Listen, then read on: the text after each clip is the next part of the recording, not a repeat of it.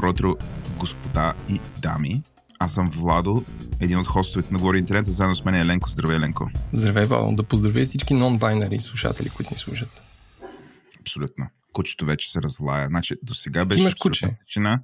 Не, нямам куче. Съседите имат куче. А, съседите имат живея в, в нещо като мини Шанхай и тук блоковете са на 3 метра един от друг.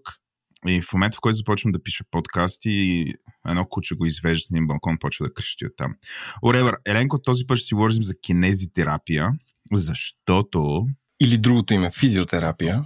Физиотерапия, защото изненада, изненада хората масово, като се мъчат да спортуват, се контузват. Да не говорим, че пък всякакви такива като мен, дето не спортуват активно, си причиняват други неща по кръпчето основно, по врата. Бих, и къде бих казал, не... те се контузват in the long term.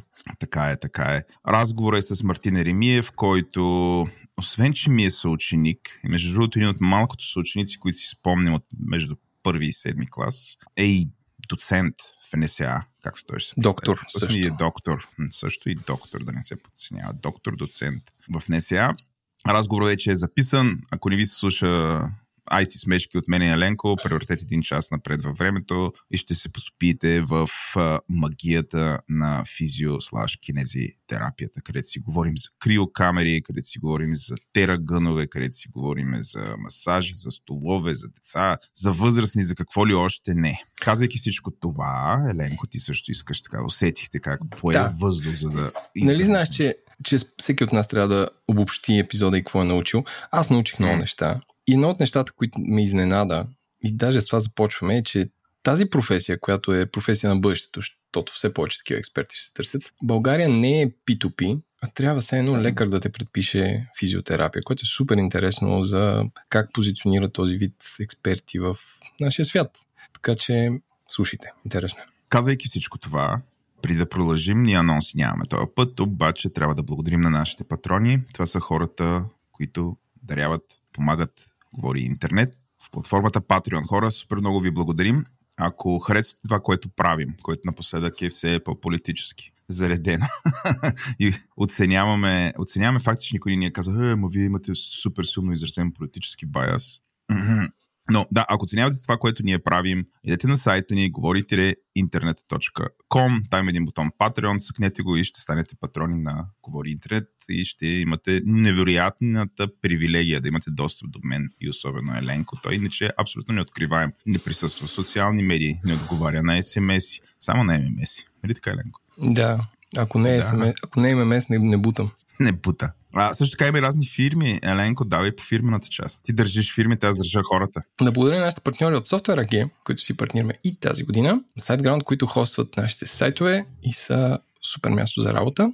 По-късно ще чуете за техните отворени обяви, които включват хора за техния дизайнерски екип. Dex, компания, която прави живота малките и средни предприятия по-лесен и са много готини пичове, с които си говорим лесно. Sendinblue, който е най-голем европейски маркетинг софтуер, който помага над 3000 бизнеса по целия свят, но пак са супер пичове, трябва да пием бира с тях. И DFBG, с които днес ще запишем ета мини разговор, защото от време на време с тях се връщаме към пазара на IT труда, който ни е супер интересен, за български компании, които си отварят офиси на Запад, но не много на Запад, а преди Виена. Т.е. Западни Балкани и като цяло извън София и България, но наблизо. Така че това са нашите компании, без които няма да успяваме и им много благодаря. Меме на седмицата. Две бързи от мен. Две бързи от теб. Първото е димът над руското посолство. Това е статия в новини БГ или друг шейди сайт, който след изгонването на 70 руски дипломати имаше снимка над руското посолство, където се издига дим. Но най-странното от цялото това нещо е, че точно тогава аз имах път по mm. към околовръстното с моят лек автомобил и погледнах към руското посолство и о чудо, над него се издигаше черен дим. Тоест потвърждаваме тази новина. Според мен се знали, че идваш и се оплашили. Казали се, ето идва Яленко. Почвай да, да гориш лаптопи. да пуснем. да, пусни дима. Запалили са камините. Според мен е било студено, те хората обичат студено. Еленко, според тебе, дали това е някаква стандартна процедура, в която в случай, че изгонят дипломати, трябва да се изгори някаква тяхна вещ, защото няма логика. Като гледам в щатите, като изгонят руски дипломати, пак на руското посолство, там се, се горят неща. Ти как мислиш? Може да имат някакъв малък инсинератор в мазенцето и там да си а, инсинерират неща, да не кажа крематориум. Добре, това е едно. Две. Номер две е депутат от БСП Крум Зарков, който единствено цялата партия БСП гласува за запазването на електронното гласуване и да не влезе за обсъждане този мракобесен закон в парламента, подкрепен от новото, новото мнозинство. Браво ти на защо? господин Крумзарков. А ти, ти защо го слагаш като меме този човек? Той не е ли вече герой на седмицата? Ами, герой е, да. Но скриншота от изборните резултати, които имат доста грозен интерфейс, не променя сигурно от тези години 20, е мемето, което се завъртява в моя така наречен балон. Окей. Okay. Аз освен да го поздравя, господин Зарков, нищо друго не мога да кажа. Виждам, че ще участва в други подкасти, къде ще се обясни надълго не широко, така че ще слушам с интерес по други подкасти. А, мисля, че в новия подкаст на Капитал ще се появи, ако някой му е интересно, да го чуе там. Добре, ти, ти две мемета, аз нямам мемета. Тази седмица ми беше някаква мемелес. Еми тогава да минаваме към интернет новина на седмицата. Аз започвам с Bombshell от американското КРС или FCC, а, което иска Google и Apple в официално писмо. Един от а, комисарите там иска Google и Apple буквално да забранят TikTok от техните App Store. Защо? Защото притежава данните на много американци и те отиват в Китай. Mm. Защото според разследване от последните няколко седмици, те отиват в Китай. Едно от споменаванията в писмото е да се преместят на сървъри на Oracle в Штатите, но това е безумно, защото това къде са данните и колко са няма никакво значение, защото инженерите на ByteDance имат достъп до тях, ако някой трябва да си цоца данни. Но тук вече, не знам, цензурата става може би бих казал, че е цензура по някакъв начин, защото цензурата става двупосочна, както нямаш Фейсбук в Китай, защото те казват няма да има Фейсбук, тук някой ще почне да се изразява по странен начин така няма и ако това се задълбочи в контекста на всички съдебни решения на Върховния съд тая седмица, става някакво такава тъпа информационна война с забрани. В смисъл, забрани тук само, що данните може ли да отидат mm, в Китай. Mm, и в mm. писмото на комисаря, което е доста така написано като за деца, смисъл разбираемо, казва, че TikTok не е само funny videos и не знам си какво, има други неща, които показват sensitive information, какво се интересуват хората и така нататък, което може и да е така, но става като епизод от Black Mirror с, а, с смешни а, с, не знам, с смешна социална мрежа. Оф, то това е ти знаеш, това е една новина от поредица новини. Те са едни и същи новини, в които държава Хикс регулира компания от държавата Y да има достъп до данните на гражданите на държавата Хикс. И изискват тия данни да се съхраняват на територията на а, държавата, чието поданици, един вид им се събират данните. И това е валидно с Европейския съюз. А, държави като Русия и Китай го изискват от големите компании, ако искат а, да оперират на тяхната територия. Така че аз по някакъв начин първо да, не го одобрявам, но според мен американците леко закъсняват а, в тая игра. А, едните го правят по едни подбуди, другите го правят по трети подбуди. А, според мен това при тях е някаква... Не, не че толкова им дреме, но по-скоро а, според мен има някаква синергия между интересите на бизнес, а именно конкурентите на а. ByteDance което е основно Фейсбук, и а, американската държава, която чрез нейните служби очевидно проявява интерес към това съдържание и тези данни. Явно те са отвъд техния достъп в момента и трябва този достъп, трябва това да се промени драстично. А, което, нали, честно ти кажа, нищо от това не ме изненадва, не ме впечатлява вече. Ние тук последните три години толкова неща още от Тръмп, ерата Тръмп, се говореше в тази посока. Нали, то, спомняш, че да го забраняват TikTok дори. Нали, дали Калина се беше притеснила вкъщи, че ще забранят TikTok. Викам, а ние не сме в Съединените Американски щати, спокойно. Европейски съюз не иска да го забранява. Нали, няма, няма страшно. И така. Да видим. Okay. Твоята прогноза каква е? Ще, ще камплайнат ли? Ще към ще кампайнат, ама тук какво значи да кампайнат? Не знам. Ако това е мисля, ако това е инициатива на американското правителство да си бусне техните социални мрежи, те си имат данни Е много смешно. Не знам. Същ, нали, да си бусне същата с компания, която им разбарабичка изборите преди 5 години. 6. Еми, поне си е тяхната компания. Могат да го викнат там. Мрака за Кърбърк да го нагряват, той да ги гледа умно, да им казва общи приказки и те да се връзват. В смисъл, поне това може да се случва. Разбираш, има, има разговор, нали, привидно. Най-вероятно има много по-различен разговор, който не се случва за пред такива като нас. Добре, а, ние с теб имаме така тежка интернет сутрин, обаче, Еленко, това не може да се сравни с тежката сутрин, която един контрактор в, в японски град е имал. Града е Амагасаки. Сега тук нашия приятел Лунко сигурно ще ме поправи за моето произношение, но а, този контрактор, а, който е контрактор към общината в Амагасаки, а, нямам идея защо, обаче а, след работа качил а, всички персонални и лични данни на всичките граждани в Амагасаки, а това са 460 хиляди човека, ги качил на една флашка, отишъл, участвал в епичен запой, след което си загубил турбата и флашката. и а, ние научаваме за това от самата община, която а, се извинява на гражданите за, така, за случилото се нещо. Сега, за, ако сте японски граждани, сте от Ам, Амагасаки, да, не се притеснявайте, флашката е криптирана, така излиза. И а, всъщност нали, няма доказателство, че тия данни някой ги е намерил, че ги е декриптирал и прочее.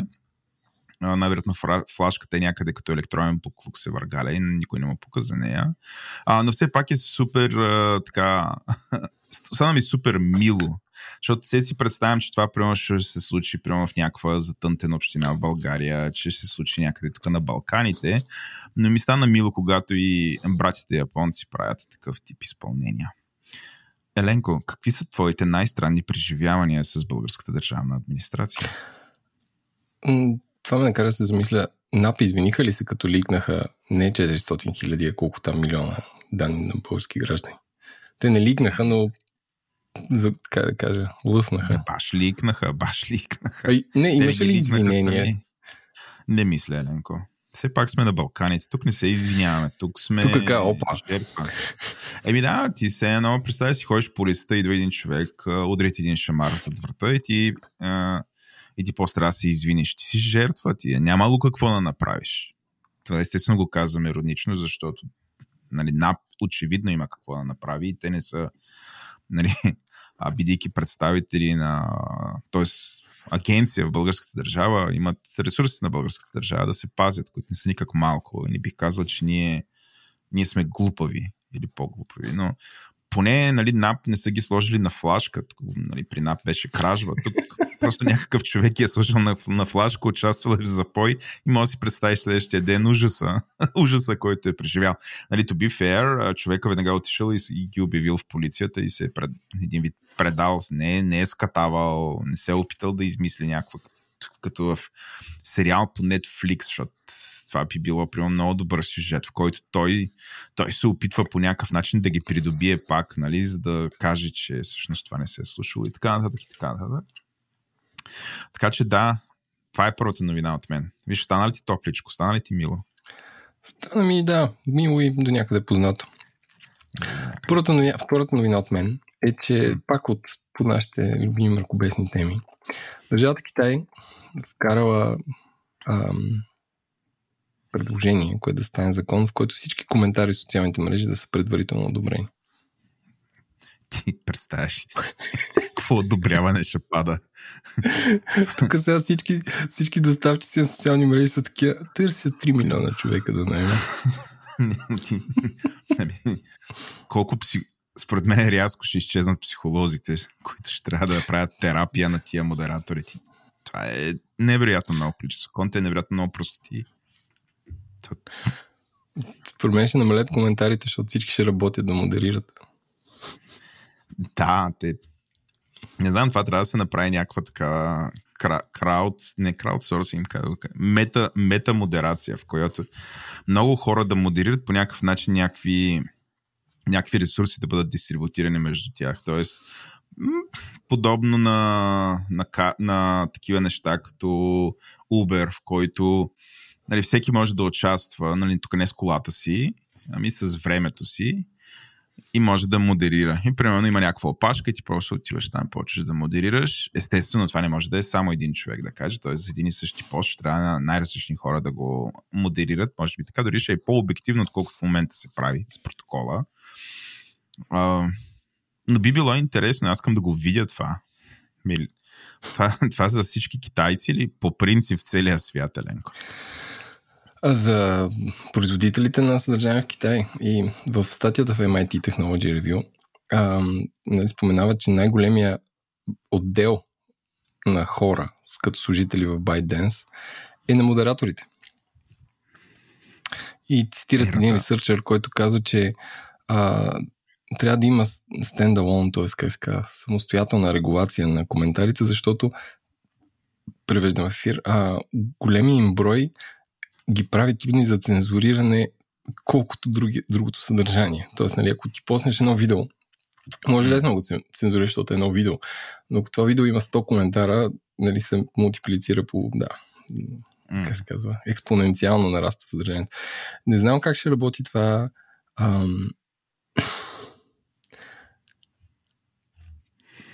не знам, не, не им стига нещо. Те правят такова нещо. Повечето там, Лайбо и другите, ам, другите мрежи правят предварителна модерация на съдържание с някакви 100 алгоритъма и живи хора, но сега вече и за коментарите според ще изпушат. Предстои да видим.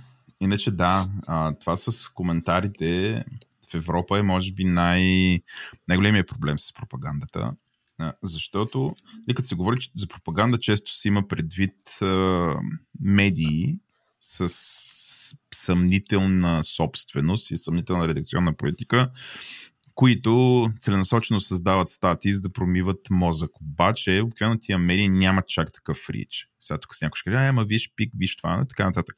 Но в България има 1700 медии, те не всички, далеч не всички са с а, аудиторията на пик, блиц или подобни медии. Мнозинството от тях са доста маргинални. А, всъщност, голямата подмяна става при коментарите на големите традиционни медии, които а, публикуват обективна информация. Въпросът е, че отдолу има 100 альтернативни гледни точки на това, какво реално се е случило, което по някакъв начин а, как да го кажа, подменя а, оригиналното съдържание на медията, особено ако медията се опитва да бъде обективна, т.е. тя репортва. А, винаги някой предлага альтернативно тълкуване на тия факти. А, и големия проблем е, че сега, когато м- а, дигиталната реклама се доминира от изключително малко играчи. Всъщност, независимите медии по някакъв начин са лишени от възможността или не, не съвсем лишени, но им е изключително трудно да бъдат а, обективни независими медии, разчитайки единствено на приходи от а, бизнес. Нали, това е огромно предизвикателство, което, за съжаление, тласка малките играчи към на практика към търговия с влияние. Говорим наистина мал, малки mm-hmm. играчи нишови медии, изключително с много малък рич и прочее. Нали, то това е единственият начин те да съществуват. Та, м- нали, ние с тебе сме си говорили през годините как всъщност огромният успех на компании като Google и Facebook до голяма степен и монополизацията на пазара на реклама до голяма степен вреди на демокрацията и на предприемчивостта на всеки, който иска да се занимава реклама, защото просто не може да се конкурира с а, тези, а, тези компании. А, това води а, всъщност медиите които имат, достигат до хора, имат независима редакционна политика, а, те, са, те имат доста предизвикателства да издържат своите редакционни екипи и всъщност им става доста малко пари за модерация, Еленко. Аз разбирам защо китайците се насочват именно към модерацията, защото, нали, нали, както обясних, и е интересно, че всъщност там а, съотношението а, хора, които създават съдържание спрямо хора, които модерират е с такива пропорции. Бих казал, тук в Европа не е така.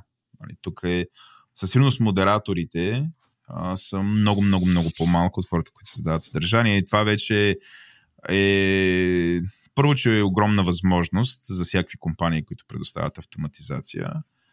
Друго е нещо, което нали, със сигурност трябва всеки, който взима бизнес решения, да преосмисли политиката си спрямо модерацията. На такива мислиме навя тази твоя новина? Хм. М. Е, Китай, дано Европа не последва техния пример. Така, като каза Европа, аз съм. Като каза Европа, какъв пример и какво се случва в Европа, а, тук имаме и други проблеми. Не са само коментари. Имаме проблемите с deepfake и за да го докажем това, Еленко, кметът на Берлин е провел а, доста дълъг разговор, минути, много дълъг разговор с а, предполагаемо Виталий Кличко, който е а, кмета на Киев, но всъщност кмета на Берлин не си е говорил с Виталий Кличко, ми си е говорил с а, deepfake а, а, имперсонализация на Виталий Кличко. Тоест някой човек е говорил, по, но картинката всъщност е била а, deepfake генерирана, като дълго време не са се усещали, докато в един момент а, Виталий Кличко така наречения, въпреки че не е бил Виталий Кличко, е започнал да задава супер странни въпроси. А, и в един момент просто изчезна от разговора и в последствие са потвърдили, че на този кол не е бил той. Нали, което а, иде да каже, че тия страховерието имахме с тебе по отношение на deepfake, всички тия технологии, които излизат, нали, такъв е, изкуствен интелект от една страна, който а, може да бъде натрениран да а, почти в реално време, тук видимо явно е било в реално време, а, да, а, да представя лицето на Виталий Кличко, плюс а, предполагам гласа му, защото нали, не, влязъл, не съм влязъл в мега детайл. И това може да се случва изключително бързо, така че да а, а, да заблуди не просто политиците, но да заблуди и не, и не гражданите, но да заблуди явно и много по-широк екип, който всъщност е а, преговарял за този разговор. И явно ти неща вече се случват Еленко, така че идва нова ера на практика на проверката. С кой реално всъщност си комуникираме, с кой реално всъщност си говорим. А, преди беше достатъчно е така да се направи един разговор онлайн а, и това да е някакси да да гарантира, че всъщност разбираш с кой си говориш, явно вече не е.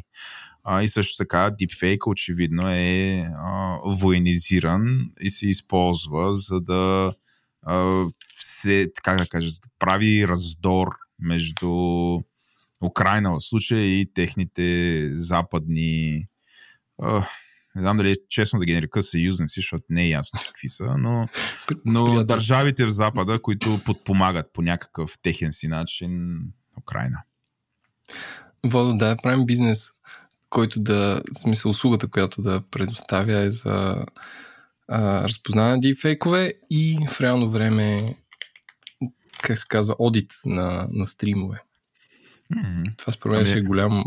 Може да се продава, освен на държавни поръчки, всеки по-виш държавен служител би си купил такова нещо. А, според мен много фирми биха го направили. Европейския съюз от няколко години финансира Еленко. А, технологии, които да са именно... Не, не, Европейския съюз не се занимава само да, да налага USB Type-C, прави и други неща. А, между другото, да, видях, че си твитвал, че ще забраняват вейпването. Що не, не е вейпването. Не, вейпването. Това е, мисли, мисли изцяло Айкос. Тютюнови изделия с нагряване. Това е, а, тютюнови изделия. Не никотинови, защото вейп, вейповете имат никотинно сътечност, а mm-hmm. те забраняват тютюневите изделия. Това си мисли. Има само един продукт такъв на пазара и това е Айкос. Добре. Добре. А, Европейския съюз не забранява само това. Нали, прави а, прави и други неща, като да инвестира в технологии, които да разпознават а, а, deepfake а, изображения. което най-вероятно за друг изкуствен интелект ще ги ловим, защото а, хората може би не сме толкова добри да го забележим. Ти си. Така, компанията Netflix, която обяви, че ще пуска а, по-ефтин план с реклами, главно защото им свършиха хората. В смисъл, всеки, който има пари и може да си позволи Netflix, вече си го е купил и остава един голям пазар, който не смята или пиратства, или не би си го е купил, или това там 15 евро на месец им е скъпо. И, о чудо, а, да, Netflix ще пускат реклами и това не е голямата изненада, но интересното е, че те водят преговори за рекламна инфраструктура, защото те нямат, това е доста сложно да се направи, с компанията Google некъде да е, а в китния град Кан, Франция, а, където те в момента се пазарят кой ще прави рекламната инфраструктура. А, нали, което, как се големите стават още по-големи. Имаше една голяма компания като Netflix, която преговаря с друга, може би, айде, не знам, първа или втора от към рекламен бизнес. А, Google, за да може да обслужва това какво ще виждат хората, къде ще отиват тези данни и така. И така, големите стават още по-големи. Mm. Оф, аз Netflix го гледам толкова рядко, Еленко. Много е изтъпял. Сега тук като някакви две пенсионерки ще си говорим, обаче много е изтъпял човек. Само някакви mm. заклети комици. Да, наистина за стендъп комеди става. В момента има The Umbrella Academy, което е окей. Okay. За какво се okay. Няма да го разказвам тук. Дори не знам, може би не съм сигурен дали сме го фичурали в какво си купих и окей, okay, но има трети сезон, мисля, на The Umbrella Academy за едни псевдо супергерои с странни суперсили, но няма значение. А, наистина Netflix а, трябва не толкова да преразглежда тази политика, според мен трябва да се преразгледа политиката за съдържанието и те а, гледащите хора ще дойдат.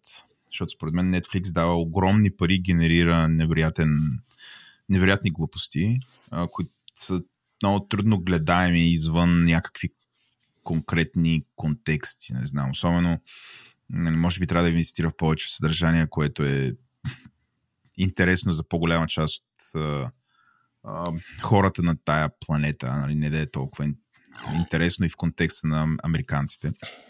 Та да, това, това според мен е голям челендж за тях. А, да. Um, четах един много як анализ, че всъщност на Netflix най-голям конкурент е съня. Защото ти ако гледаш един филм в Netflix, нали, тях им е, айде, не има се те да ще го гледат 50 милиона или 100 милиона човека, но реално целта на техните филми, т.е. причината за която се прави филм е не да, не да се ексайтнеш от нещо и, и да останеш добри чувства от един филм, е да те зарибят и да гледаш следващия и да имаш по-малко причини да си триеш Netflix. Нали?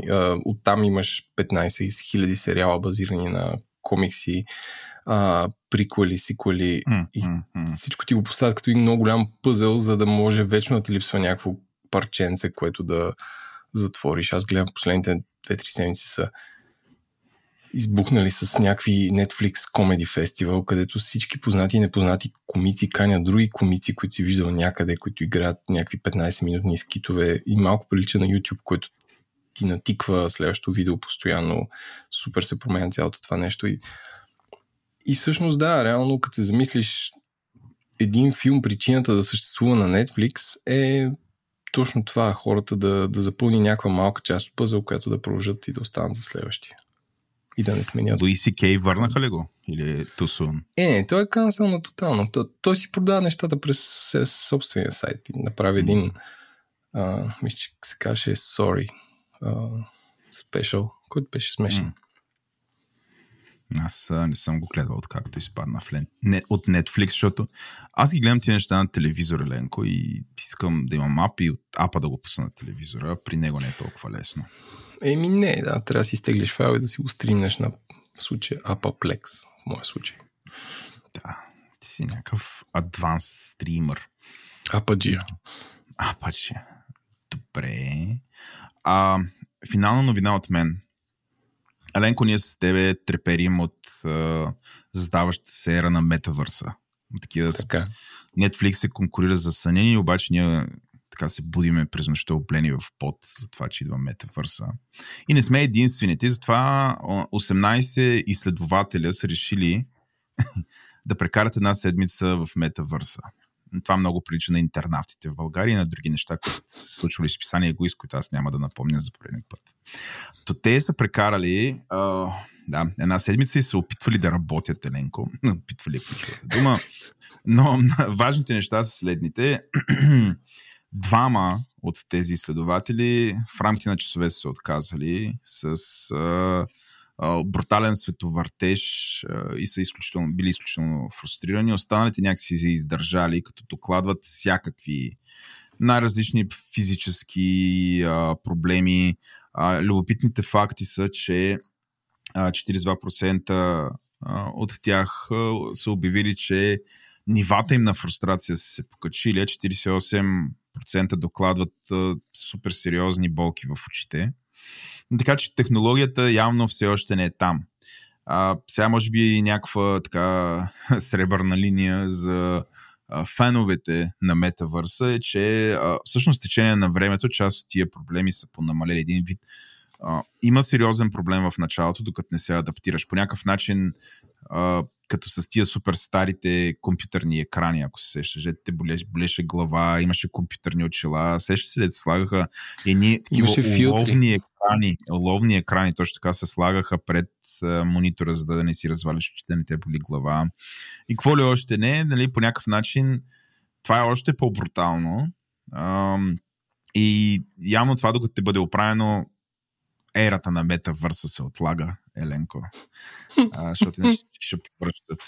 А, да не говорим, че тия са опитвали да работят, докладват доста сериозни спадове в производителността и а, другото, което е, примерно, ако искаш докато си в метавърса си водиш някакви бележки на хартия, няма как да стане лесно. Един вид, че трябва да го правиш в метавърса и там ги правиш тия бележки а, много по а, трудно ги водиш, което води до до това, че всъщност не е просто да влезеш вътре и някакси живота ти продължава, ами явно има някакъв сериозен learning curve, който вече и физически, той ще се трябва да се научиш, ако както сега си научил да пишеш с клавиатура бързо, да държиш мишка, изведнъж трябва очевидно по съвсем различен начин да имаш интеракция а, с останалите хора. А, та да, а, сложил съм линк, на който му е интересно, може да чете повече. А, ти имаш ли коментар по тази всъщност добра новина? Е, една добра новина днес, да кажеш. Да. аз съм доволен. Ох, не, аз нали знаеш, че съм метавърс скептик. Така да е, да. За Кърбърг само дето отне това име да, да не е всичко Фейсбук, Фейсбук, Фейсбук. Всичко срато е. Мрак. Е, усещам, че нямаш а, какво да кажеш. Не, нямам. За... Аз съм спичлес. Нямаш. Имаш една новина обаче допълнително. А, ти си я махнал. Нима свърших. Махнах я. Тази Свършиха новините. Аз си е. слагам една резерва и този път не включихме резервата на манежа. Този брой достига до вас благодарение на SiteGround. Освен нашата признателност в началото и края на епизода, тази седмица искаме да ви кажем за интересни и отворени позиции при тях. Техният дизайн екип търси двама души. Това са веб дизайнер, който трябва да има над 4 години опит и отделно от това UX или UI дизайнер, т.е. User Experience, User Interface, който е в същия екип. И ако Photoshop не е вашето, търсят и офис менеджер за техния офис в София. Били сме там и офисът е супер. Даже имат собствен безплатен ресторант за служителите, заедно с готвачи. Тези и други отворени позиции може да видите в бележките на шоуто на careers.siteground.com От мен е две неща, Владо. Понеже съм кисело мляко коносьор и един светъл лъч в а, а, така, затлачения пазар на кисело мляко ми направи впечатление тази седмица. И това е, защото много рядко се намира кисело мляко, трябва да ходиш до голям супермаркет или хипермаркет, за да се здобиш. Дори и там няма понякога. А това е wow. козе кисело мляко от ферма Горна Врапча, които може, можах да намеря единствено в социалната мрежа Facebook като информация и се ме ликнал бележките на шоуто и го закупих от магазин, който се казва Фарфалале или нещо такова на улица Ивана Сенов. А, глупости, на улица Ивана Сен. А, така че... А, а, Иван Асенов е яко. Може ли така да кръстим улицата вече? така, а, абсолютно хората Mean Business в Facebook страницата им има имейл Tiffany Group 2020, телефон, а, 1000 лайка и какво произвеждат. Но козето мляко е изключително супер леко, не мирише на коза, което много хора ги дизгъства а, и е горещо препоръчвам. Може би най-доброто козе кисело, козе кисело мляко, което съм ял.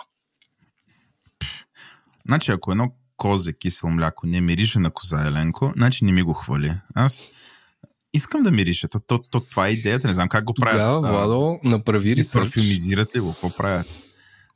То е Може да къпят козите и, и, или да са байони кози и да им влизат такова с, с пипети да ги хранят, не с пипети, ми с а, синтетични торове а, и да има парфюмери, които им правят а, как се казва неутрализиращи аромати.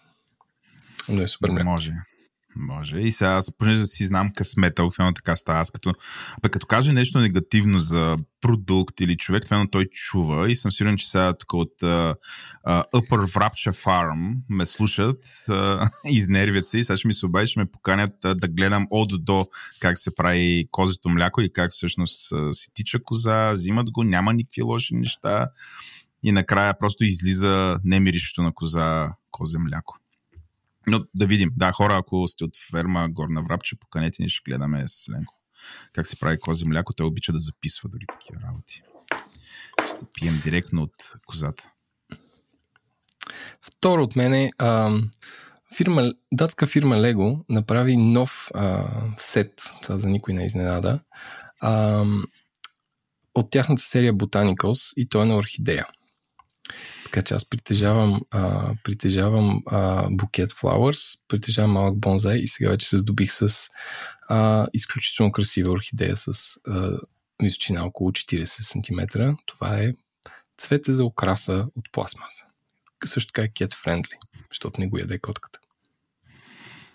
И струва 50 долара. Струваше 30 евро в Amazon DA. Знаеш какви лега има? Има по 1000 евро. Явно. Ама няма. Явно. Добре, Еленко, това е тъжно. Не знам. Кое бе? Тъжно.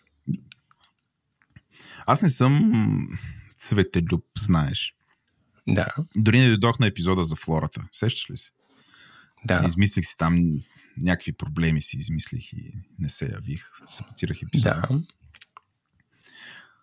Не е ли някакси по-готино да си имаш истински цветя? Абе, това украса за стаята, приеми го като картина. А това е картина. Е, Ама, такова. Окей, okay, аз не съм го виждал, ще ми го покажеш вас. Сигурно ще си взема думите назад. Ще останеш без дъх, като го видиш. Ще остана без дъх. И следващия брой на Говори Интернет. Хора, извинявам се на Еленко. Да. Еленко, като казахме остане без дъх, моето какво си купих и окей е стихосбирка. Така. Не се ма и тапя. Ето, Я прочети едно стихотворение. Това ще да, да направя. За протокола, Владо държи стихосбирка. Можеш ли от тук да прочетеш? Неусетно стихотворение на Текла Алексиева. Точно така. Текла Алексиева се запознах с нея покрай подкаста Говори артистът. И по време на самото интервю разбрах, че тя се интересува от таро карти и по някакъв начин тарото като стилистика е може би извор на вдъхновение за нея, ако мога така да се изразя. И тя ми каза, че всъщност една от нейните стихосбирки вътре е фъкано с старо карти, които тя ги е рисувала. На мен ми стана супер интересно. Ти знаеш, аз имам една любима карта, която а, се казва The Fool и uh-huh. тук тя е превела Лудият в интерес на истината, което аз някакси не съм 100% зад този превод, но ето виж, показвам ти Лудият. Нарисувала го и има стихотворение. И съм решил да ти прочета а, стихотворението, което е до Лудия, което е така с размерите на Хайко, 4 реда, така че не се притеснява и няма да чета ужасно много. Но това, което тя е сложила до Лудия е следното. Кажи ми, обичам те три пъти. Първият, за да повярвам на ушите си. Вторият, за да умра от щастие. Третият, за да възкръсна. И всъщност ми харесват нейните стихотворения. Ти знаеш, че аз имам не една, не две, не три, а четири стихосбирки. Или ако не знаеш, си го научил току-що. А, не съм писал от 19 годишна възраст. Не мисля и да пропиша. А, но и не съм чел от тогава. И, и всъщност ми стана да, стана ми хубаво, като ги чета нейните стихотворения. Те не са някакси префарцуни, по, по някакъв начин са земни и, и затова я препоръчвам Текла Алексиева не само като художник, но и като, като поетеса. А, трудно е да си намерите нейни книги, но ги има в онлайн книжарниците. А, тя има нова стихосбирка. Това е старата и стихосбирка. Препоръчвам ви и двете. Аз ги имам и двете. Стоят ми тук върху компютъра от време на време. Като ми стане някакво мъчнярско такова си чета стихотворение Ленко. Ти кога си чел стихотворение за последно? Кой ти любимия поет? О, това е много тежък въпрос. Ам, кога съм чел стихотворение за последно, не помня. Любим поет, мисля, че няма. Доста пезанско от моя страна. Ленко, значи, вземи се в ръце и при следващия брой, който ще след няколко седмици да си наваксал, дами и господа. При да продължим, трябва да благодарим на нашите партньори в тази лайфстайл рубрика, именно на сладкарницата Altruist, която вече има градина и аз ходя поне веднъж всяка седмица там, така че има шанс сутрин да знаете, може да ме засечете и да си хуртуваме в градината някъде след Може да видите Владо да чете поезия. Да, да, рецитирам поезия. Мога да ви кажа, че не мога да... Speaker's Corner. Абсолютно мога да се възкутали. Възпей, възпей този гняв на Хила. Така е. Или аз съм българ. Ако не, ако не съм в а, сладкарницата Мист, където а, ям торти, пия кафе и чета стихове, а, то най-вероятно съм в Escape стаята Мист БГ, където се редуваме с Селенко. Аха, да влезем и излизаме. Мист БГ е другият ни лайфстайл другият ни лайфстайл партньор, а, на които искаме да благодарим и а, предполагам все още кодът ни GI10 въжи там за очевидно 10% отстъпка. Ако не въжи, кажете, ние сме отговори интернет, те ще измислят нещо на място. Нали така, Ленко? Yes. Yes. Казвайки всичко това, Селенко излизаме в отпуска. Въпреки това има още малко съдържание. Приятно слушане за кинезитерапията и внимайте, внимайте да не си навехнете крак или нещо по време на вакансията. Здравейте в тази мини рубрика, която правим от време време с нашите партньори от DFBG. Сме избрали да поговорим за тенденцията, в която български IT компании стартират офиси на запад и на изток и като цяло извън България. С нас е Светлио, който ни е гостувал няколко пъти в този подкаст. Здравей, Светлио. И с мен, разбира се, е Владо. Е, тук щом става въпрос за работа. Здрасти, Еленко. И здрасти, Светлио. Радвам се, че отново си с нас. Ами, Светлио, кажи сега, колко български компании си отвориха офиса чужбина? Точна бройка до единицата. Ако ти кажа точна бройка и в момента, в който го излъчите до 10 минути, ще ми подпалят телефона. Не, не мога да ти кажа. Не. Смисъл, ще ти отговоря още пиарско. Само ни лъжиш. Ще ти отговоря пиарско. Броя на компаниите, които отворят, отварят офиси в чужбина, постоянно нараства. Такива не патриоти. Ами, по-скоро компании, които проучват нови нови варианти. Те не, че не им се получават в България нещата. На голяма част от тях те всъщност имат доста добри, големи офиси в България, обаче искат да растат още и още. Добре, да, кои да. са най-популярните дестинации? Ами исторически започнаха компаниите да поручват съседството. Сърбия мисля, че беше първа, после Македония. Постепенно, нали, там са Мелан, Скелфокус, Мусала, Телелинк. Има още, наистина, не искам много да, да влизам в, в конкретика, понеже ще изтърва компании със сигурност. После започнаха да се правят опити подка към Запада или по-скоро Централна и Източна Европа. Uh, имаме компания в Полша, поне аз за Pontica Solution знам. Украина имаше няколко компании, честно казано не знам с събитията там, какво стана с офисите. Последните години Турция е хот топик заради лирата там. Нали, има малко повече трудности чисто културно, обаче пък те не са чак толкова големи. От друга страна, това, което чувам от представители на компании, с които си говоря, е, че таланта там всъщност е супер, супер як. Нали, ние малко сме свикнали Турция и Испания да ги свързваме с вица за маняна, маняна и е ваш, е ваш. Обаче хората казват всъщност, че таланта в Турция е доста смислен. И вече има Азия. Аз аз очаквах, нали, да, вместо да хейтим всички Индия, в някакъв момент да се отворим и IT, българските IT компании да, да почнат да отварят офиси в Индия и това лека по лека се случва. Знам за, за две компании, които имат там в Ченай и не съм много сигурен дали в Бангалор имат, но дълбаят този пазар вече, което мен лично много ме радва, защото дългосрочно ще се отваряме на там. Знам за една компания, в а, която изцяло екипа си го изнесе ремонт към Виетнам. И има и няколко компании, примерно с мен Тромейт скоро си говорих, те си преструктурират цялата концепция да бъдат глобал екип. Нали, не от днес за утре, обаче дългосрочно. Пак основната част от екипа им е в, в България, обаче се сетват процеси, начина на провеждане на срещи и всичко така, че да, да могат да буквално да плъгнат човек от която и да е част на света. А какъв е най-честият начин по който се случва това? Нали? Ти можеш да го усетиш, предполагам, през обявите.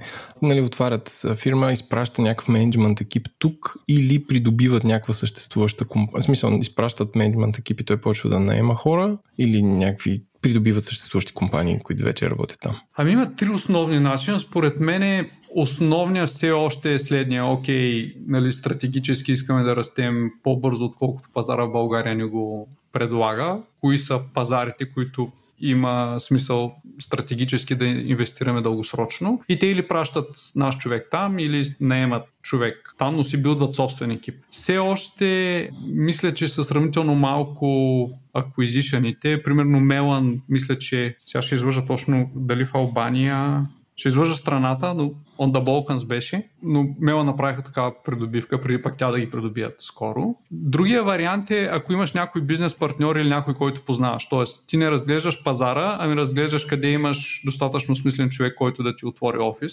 Между другото, много от офисите на чуждестранни компании в България, особено на стартапите. Големите стартапи се получават по този начин. Тоест, някой е работил с българин и българинът тук му отваря офис. По същия начин mm-hmm. растат и българските компании навън.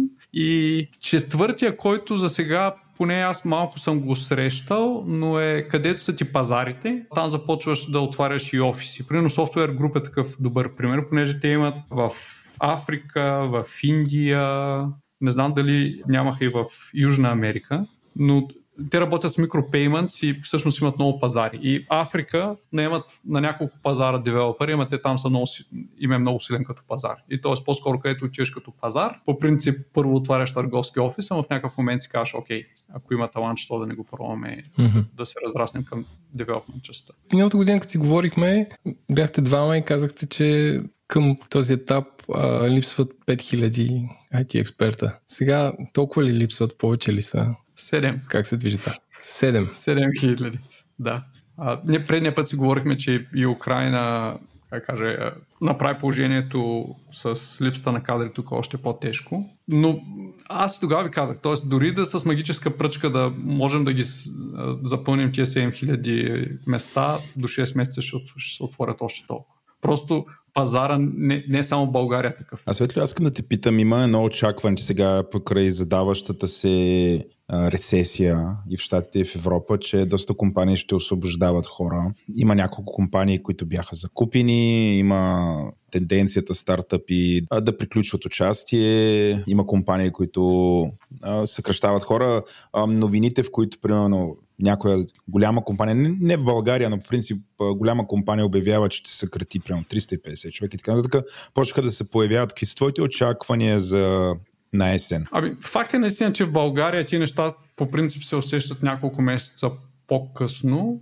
Аз като цяло съм оптимист, т.е. най-вероятно ще има отделни сектори, отделни компании, които ще трябва да направят съкръщение или freeze hire, обаче от това ще се възползват другите. Долу-горе при COVID вълната в началото се получи също. Няколко компании освободиха хора или mm-hmm. замразиха наемането и другите се възползваха и грабиха с пълни шепи. Буквално компании, които казват на мен в момента не ми трябват хора, обаче тия са смислени и мога да ги вземам в момента на пазара. Очаквам да се случи нещо такова. Отделни сектори, крипто, нали, посещаме на, в, в световен план и няма да кажа нищо, нищо ново, може да, да имат забавене, но като цяло целият сектор съм доста голям оптимист. Да. Аз те питам, защото нали, някакси темата ни тук е как не достига таланта в България, ние го търсиме къде ли не. А да не се окаже, че всъщност ще, ще се наложи да се връщат българските компании тук защото нали, вече българските служители какво да ги правят. Но ти си оптимист, че няма да се стигне масово до там. Добре, да. благодаря ти. Еленко? Искам да те питам, какви са, като в ток-шоу, какви са трендовете на обявите това лято? Миналата година поне мен ме изненахте с това, че се предлагат ремонт стажове платени. Запазва ли се този тренд? Има ли нещо ново сред търсенето? Ами, по традиция пак са си летните стажански програми. Те някои вече даже започнаха, понеже част от компаниите ги пускат стартиращата дата е през юни. Ремонт продължава да си е голям тренд. Виждаме, аз все повече виждам от много малки градове, които въобще не ги знам къде са на, на картата. Не, че аз съм от много голям град. Но това със сигурност е тенденция, но към, към обявите това летните стажове, ремонт продължава да е тренд. Другото, което нас не изненада миналото лято, че всъщност търсенето лятото не намалява толкова. Ние очаквахме лятото, нали, като в другите сектори да е по-слаб сезон. Какъв би бил твоя, твоята прогноза за лятото и за есента от към експерти, които се търсят и всичко свързано с економиката? Напоследък аз, за с който си говоря, нали, питам за инфлация и, и такива неща, но като цяло, какви са твоите прогнози? Бих се препокрил отговора с това, което казах на, на Владо относно економиката, развитието и как това ще повлияе на, на сектора. Иначе като типове позиции няма някакви свръхрезки движения. Нали? Основните технологии като Java, .NET, JavaScript продължава да си преобладаващи, Python продължава да си расте бавно, обаче стабилно. При, при JavaScript нещата, React продължава да си, да си оттъпква лидерската позиция сред фреймворци, но не наблюдаваме нещо като рязък завой. Финален въпрос от нас. Буквално новина от миналата седмица. Министерството на инновациите и растежа създаде механизъм за бърза обработка и издаване на разрешително за работа, така начината синя карта. И тази синя карта ще е за високо квалифицирани специалисти от държави извън Европейския съюз.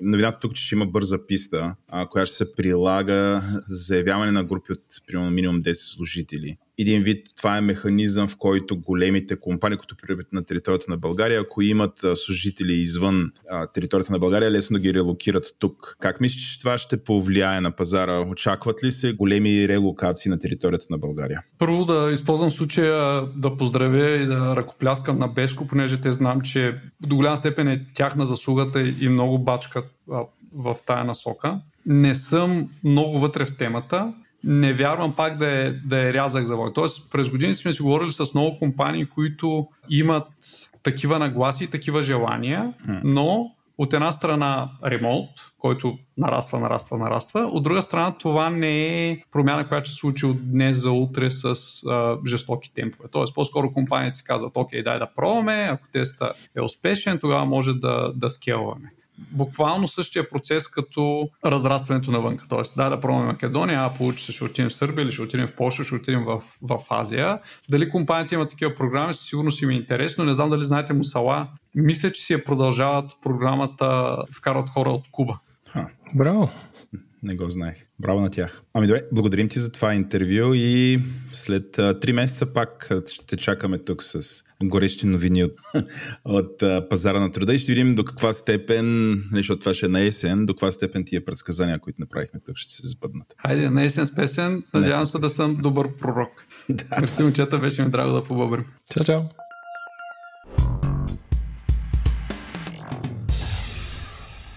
Благодарим ви, че останахте с втората част на Говори Интернет. Нашия гост днес е Мартин Еремиев, който има даже титли пред името си а, но ще го представя като физиотерапевт и вече от тук нататък ще оставя на него да се допредстави и няма повярвате на и Владо с мен. Здравей, Еленко, благодаря ти. Аз мислех, че ти ще ме забравиш, както винаги. Това е шега между нас за игра. Нарочно оставям да, хората да тръпнат Владо с мен или да, не ли. Да. И винаги си да, тук. Да, винаги съм тук за тяхно съжаление. Освен на важните епизоди право в сърцето. Здравей, Мартин. Здравейте, Влади и Еленко. Радвам се, че се виждаме тук и ще говорим по тези въпроси интересни, които сме, сте подготвили. Да. А представи се накратко за нашите слушатели. И какви са титлите? И какви сте титлите? Титлите имаха един а, а, доцент стана професор в последствие. Той така бях го поздравил веднъж, че станал професор, му казвам, нали, ей, професора вече, нали, честити титли, нали, така, така, така. Той казва, същия човек, бе, същия човек. Така че и с титлите, нали, човек е един и същ крайна сметка. Нали, вие добре ме представихте, Мартин Ремиев се казвам, доцент съм в Национална спортна академия, преподавам в специалността кинезитерапия към факултета по обществено здраве. А, и друго, какво по отношение на титлите, имам докторска степен вече от 12 години в областта много различни сертификати, специализации в нашата област на физиотерапията, нали, кинезитерапията, както се нарича в България. А, имам частна практика с много пациенти, работя всякакви хора от най-различни браншове, спортисти, професионални, чужденци, българи, включително хора, които никога не са били близо до спорта, хора, които са на възраст вече, трудно подвижни, с неврологични проблеми и така нататък. Общо взето, нали, това е нещото, което е обичам да спортувам естествено и това ме свързва с много хора абсолютно в нали, не само професионално, в последствие и професионално, защото тая професия е малко такова призвание, където като отидеш някъде и да разберат къв си, започват, нали, вече спират другите разговори, започват да те питат за основните проблеми, които имат хората. А какво трябва да се случи един човек, за да ти стане пациент? А, да, да стане пациент на мен ли е въпросът или да стане пациент на един физиотерапевт? Това да. по-скоро трябва да го... Айде да общиме на един физиотерапевт, може да конкретизираш и за, и за тебе. В а, съвременната практика това, един човек да стане пациент на физиотерапевт е изключително сложен въпрос. Защо? Защото ние до голяма степен в България се различаваме от това, което се случва в Европа. И то не заради друго, а заради начина по който е структурирано нашето здравеопазване. Физиотерапевта в България не е специалист, който има възможност пациента да има директен достъп до него а, по закон. Тоест, задължително е предварително да бъде преминат един лекарски преглед, а, който лекарски преглед обикновено е назначен от личния лекар. Нали, GP-то праща при лекар по физикална и рехабилитационна медицина, след това лекар по физикална и рехабилитационна медицина трябва да го прегледа така, така и чак тогава евентуално слига до един физиотерапевт. Това е каналният ред, по който нещата трябва да се случат в България. В момента обаче има много физиоцентрове, кинезитерапевтични центрове, центрове за релакс, за масаж, за какво ли не, нали, които изпълняват някакви такива услуги, които се опитват а, по някакъв начин да заобиколят тази практика и да съществуват на повърхността на водата, а, съществувайки нали, по този начин, без да има а, това цялото стапало и то по-скоро стапала, за да се достигне до тях. И а, много често хората отиват при тях на абсолютно частна консултация и заради това нали, но какво трябва да се случи сега в тази ситуация? Обикновено хората предават един на друг контакти, хора с които са се свързвали веднъж, от които са били доволни по един или по друг начин. И тук вече опира, опират нещата до това по какъв начин човек позволява да бъде повлиян от някой. И ако човек обикновено е в някаква среда, да кажем среда на трениращи или среда на хора, които системно се срещат на кварталната кръчма и пият бира, или нали, все някой вярва на човек, който е близък до него. И когато някой подобен, който наистина има някакви оплаквания, среща е такъв близък до него, който по някакъв начин е срещал даден човек, започва да му рекламира това, с което другия го е грабнал, нали? Съответно в един момент човек се обажда на лицето Хикс, който е физиотерапевт и казва ми, извинявайте, нали, така и така, може да ме прегледат. И за какво става дума? За това, така, така. Имате ли някакви други прегледи, имате ли някакви други изследвания и нещата се завъртат директно при физиотерапевт. Нали, колкото и да е срещу закона това нещо, така се случва реално. А това не е ли просто а, има пазар за този вид услуги, има. А, а пък законодателството е устаряло, защото според мен е, би трябвало, ако човек смята, че нещо не му е наред или има някакви двигателни проблеми, такива неща, не говоря за клинични случаи, mm-hmm. а за травми, а, всеки дневна работа и така, или може би просто съвет, или просто да настра... настроиш режима си на хранене, хората трябва да могат, нали, стига да си, могат да си позволят да имат директна връзка с тези хора. Ти би ли реформирал законодателство? Ами аз би Сори, че задълбахме така. Да, естествено, но е имайте предвид, че Европейската комисия е направила много отдавна препоръките по въпроса.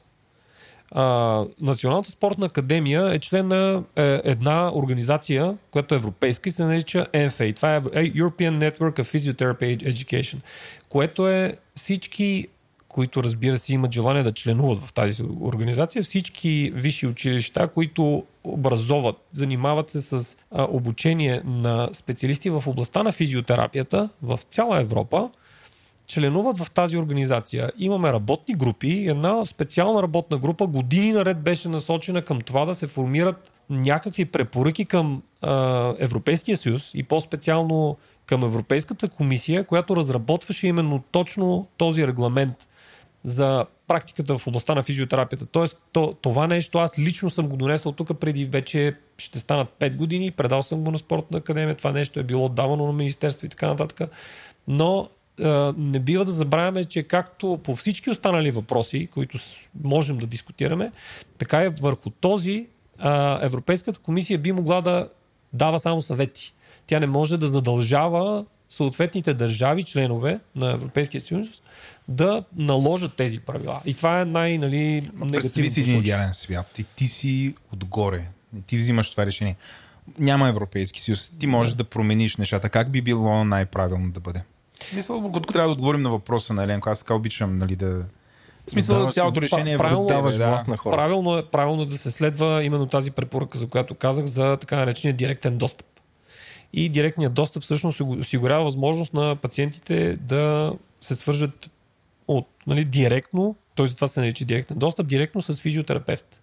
И съответно физиотерапевта трябва да, да прояви капацитета си, компетенцията си и да може да прецени този пациент, това е нещо, на което ние ги обучаваме тези хора, този пациент с неговите клинични особености, с неговите симптоми и оплаквания, доколко проблемен е и доколко е важно той да бъде пренасочен към специалист, който да го консултира, който не е физиотерапевт, който е лекар по медицина и съответно е специализирал в конкретната област. Дали ще е невролог, дали ще бъде ортопед, дали ще бъде ревматолог и така нататък.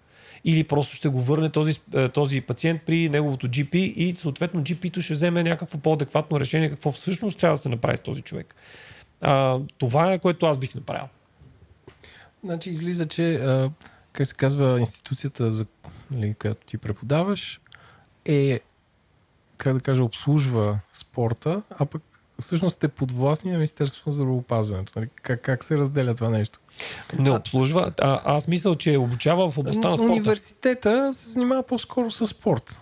А, университета е твърде широко понятие, защото в, Да. е- ако погледнете в Европейския съюз, да кажем държавите нали, от Европейския съюз и в частност училищата, които са а, членове на ЕФЕ, в това, което преди малко говорихме, ако погледнете в тази посока, ще видите, че има политехники, ще има технически университети, има технически училища, училища по спорт, въобще всякакви институции, които по една или друга причина имат а, своите катедри и включително и факултети, нали, които са насочени в областта на общественото здраве, на здравеопазването. И там имат разработена а, съответно методика, разработена програма за преподаване и се прилага това нещо години наред. В, държа да отбележа, че Национална спортна академия, например, а, вече има повече от 70 години а, обучение в тази специалност. Тя в началото се е казвала по различен начин, поради това, че все пак сме били в едни други времена и едно друго влияние е имало. Тогава е, е, названието е било лечебна физкултура, но 90-те години това нещо се променя. И тъй като тогава лекарите по физикална и рехабилитационна медицина зоват себе си физиотерапевти, нали, държа да отбележат, че думата терапевт не предполага лекар. А, та, физиотерапевтите тогава, които са били лекари, много трудно нали, дават тази а, титла, и то по-скоро не титла, ами название на професията и поради това се възприема така нареченото кинезитерапевт, което е а, франкофонското. От Франция идва този термин. Тогава започва нали, да се използва този термин. Съответно, то, това название на специалността, то не е просто термин. Та названието на специалността кинезитерапевт тогава се използва по този начин. И а, големия проблем е в разминаването. Предполагам, че вие сте чували, примерно, професията рехабилитатор. Да, да. Нали, а, реално рехабилитатора е специалист в същата област като нас. Много интересно е, че според нашия класификатор той е в, а, той е медицински специалист. Колкото да е странно, нали, в а, повечето европейски страни медицински специалист е само един и той е лекар по медицина. Тук в България и, и медицинската сестра, и рехабилитатора попада в тази, в тази а, класификация и съответно е малко странно. Ние реално с рехабилитаторите сме в една и съща съсловна организация. Асоциацията на физиотерапевтите в България всъщност в нея могат да членуват както кинезитерапевти, така и рехабилитатори. И в тази връзка, нали, обучавайки в спортната академия физиотерапевти, Историята започва там, където преди малко завърших а, кинезитерапевтите през 90-те години и в последствие а, кинезитерапевтите, нали, като такива, какви сме в момента, продължаваме да се обучаваме в тази специалност и съответно получаваме дипломи за кинезитерапевти, но а, веднъж човек, нали, излизайки на пазара, така да се каже, попада в класификацията на професиите и там ние сме в професия физиотераписти, което е нали, нещо, което никой не е чул. Нали, няма физиотераписти е нещо странно, нали, но така са го въвели. Та там сме ние. А, в а, спортната академия факултета, който обучава, е факултета по обществено здраве. Значи обществено здраве, здравни грижи и туризъм. Тоест, нали, от една страна академията има своите традиции, там сме две катедри, които се занимаваме изключително ексклюзивно само с физиотерапевти, само с кинезитерапевтите. А, едната превалиращо първа и втора година специалисти, другата трета и четвърта година и двете се занимават с специализиращите в магистрски програми. Така че нали, това, че самата институция произвежда кадри в много различни посоки, включително и в СПАТО, защото и там имаме магистрски програми, е нали, нещо, което показва колко голямо е самото учебно заведение, колко голям ресурс има, не някаква слабост. Има ли по-скоро. повече работа в последните години? Тоест, линейно ли нараства или повече хора разбират за това? Това в частната ти практика по-скоро. Или хората стават по-болни? Ами, а, по-скоро, да, по-скоро има повече.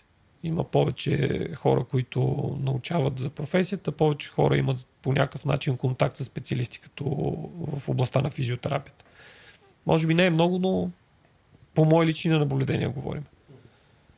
А, как ти протича един работен ден в практиката? Ми, моят работен ден всъщност е много разпилян. Той не е само в практиката ми, защото преподавателската ми работа взема голям про- процент от деня. А, отделно имам две деца, нали, съответно и те имат много голямо присъствие. А, използвам и възможността да ги поздравя, защото те ще слушат със сигурност този подкаст в последствие, така че Поздрави! Мики и Макси, това е специално за вас. Дават те А, по радио. Кажи, татко го дават по радио. И моля, Татко го дават по радиото. татко по радио съм, да, По интернет. о, трябва да ви дигне един флаг, който никой няма да го види сега в момента. нали, А, та, а, те вземат много голям процент от деня ми и сутринта отиват обикновено на градина. Нали? Аз имам обикновено часове сутринта клинична практика с студентите ми. Дали ще е практика в болнични заведения или ще бъде нещо в а, спортната академия, нали? това е вече въпрос на програма. И в последствие, ако след обяд имам малко административна работа или нещо, което да довърша в тази посока, тогава вече имам възможности да видя пациенти в практиката си. А, имам а, възможност нали, да отида до там, съответно графика ми предварително ангажиран. А, записвам си хора, които имат основно проблеми с движенията, с специфични оплаквания, които по някакъв начин са ме потърсили. Сега аз по никакъв начин не се рекламирам.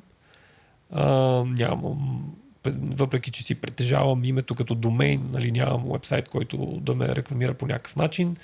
А, просто хората по един или друг начин се свързват с мене и има възможност да, нали, до късния след обяд да работя с тези пациенти и да съм им полезен. След това отивам да си пребера децата от градината и оттам нататък съм вече за тях. Но това е нали, най-грубо казано така начина по който ми, ми се случва деня. Това е в основния период. А, лятото е малко по, тъй като преподаването вече го няма и имам възможност да се отделя малко повече за, обърна внимание малко повече на пациентите и на, и на децата, разбира се. И това е общо взето. Ако трябва да направиш така една пайчарт, една питка, а, с какъв тип хора се занимаваш? Хора, които а, спортисти имат травми, а, нормални хора, които а, им се е случило нещо, може би някаква катастрофа, имат нужда от физиотерапия, раздвижване, или хора, които начин на живот е без някакво критично събитие да е довело до, до нещо. Как е... Какъв е контингент? Основно контингента, ако трябва, нали, така, понеже често съм се замислил по въпроса, всъщност какъв е, какво е большинството от хора, които консултирам, защото има една такава малко сред колегите ми, нали, след между пациентите ми има една така тенденция хората да мислят, че аз работя основно с хора, които са спортисти и имат някакви оплаквания. Това е обикновено нещото, което се знае. Всъщност, ако трябва да класифицирам нещата, може би най-големия процент от хора, с които аз имам възможност да работя, са хора, които имат някакво средно към ниско ниво на активност, които основно имат проблем с гръбначния стълб. Това са повечето ми пациенти. Имат основно болки в областта на гърба. Това е тенденциозно нещо, с което работя. херния. Това е диагноза, това не са оплаквания. Нали, по-скоро оплаквания в областта на гръбначния стълб. Проблеми като основно болка, нали, пресистираща такава продължителна болка, нещо, което ги тормози дълго време. Някои са преминали вече през някакъв първичен преглед и са чули тази бълтия, нали, буквално казано, която ги съсича, нали, ти имаш дискова херния, нали, тук нататък живота ти вече е приключил, нали, трябва да не се движиш, трябва да не се навеждаш, трябва да не ходиш на фитнес, трябва да не бягаш, трябва да не, да не, да не, нали, човека обикновено вече той е инвалидизиран в главата заради това, че някой е решил да се погрижи за него. И оттам нататък човек развива много други проблеми. Нали? Започва да се стресира от движение, развива кинезиофобия, започва да а, има проблеми с съня, започва да има проблеми при движение, при които преди не е, се е случило да има. Започва да не може да си играе с децата си, не може да а, бъде добър съпруг и приятел и гадже и там както да го нали, замажеме това, което се опитвам да кажа. И този човек в един момент нали, започва да се опитва да си върне живота обратно. А, искрено се надявам нали, и някой такъв да слуша и да знае, че има изход от... Нали, има светлина в тунела. Не, не говориме за някой, който трябва задължително мен да ме. Просто достатъчно е човек да се опита да се погрижи за себе си по някакъв начин. Как да разберем, че няма нещо? Нали, защото някакси при, при българите, или айде при българите и по-скоро при мъжете е такова малко признак на слабост, ако кажеш абе, туди или то ще ме мине и така нататък.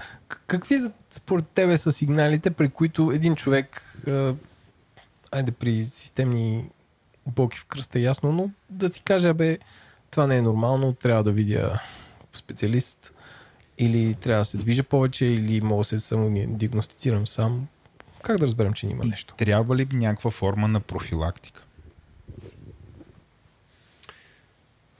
Сега, тук има, в, в тази посока им можем, можем да отговорим по различни начини, но ще се опитам да обединя нали, всичко това, което и, да, споменахме до сега, така да го наречем.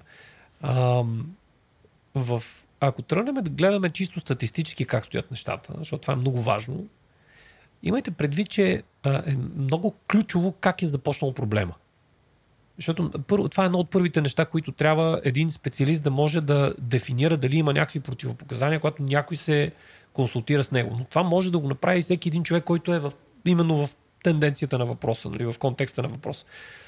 А, ако е имало някаква травма, имало някакво пътно-транспортно происшествие, т.е. ако е имало някакъв инцидент, който да е довел до нещо, Ходих да бягам, стъпих на криво, паднах в дупка, ухапаме куче, преземих се по носа си в кошче, нали, всякакви такива инциденти, които са не само нали, свързани с травми на опорно-двигателния апарат, а изобщо налагат някаква медицинска консултация, това със сигурност.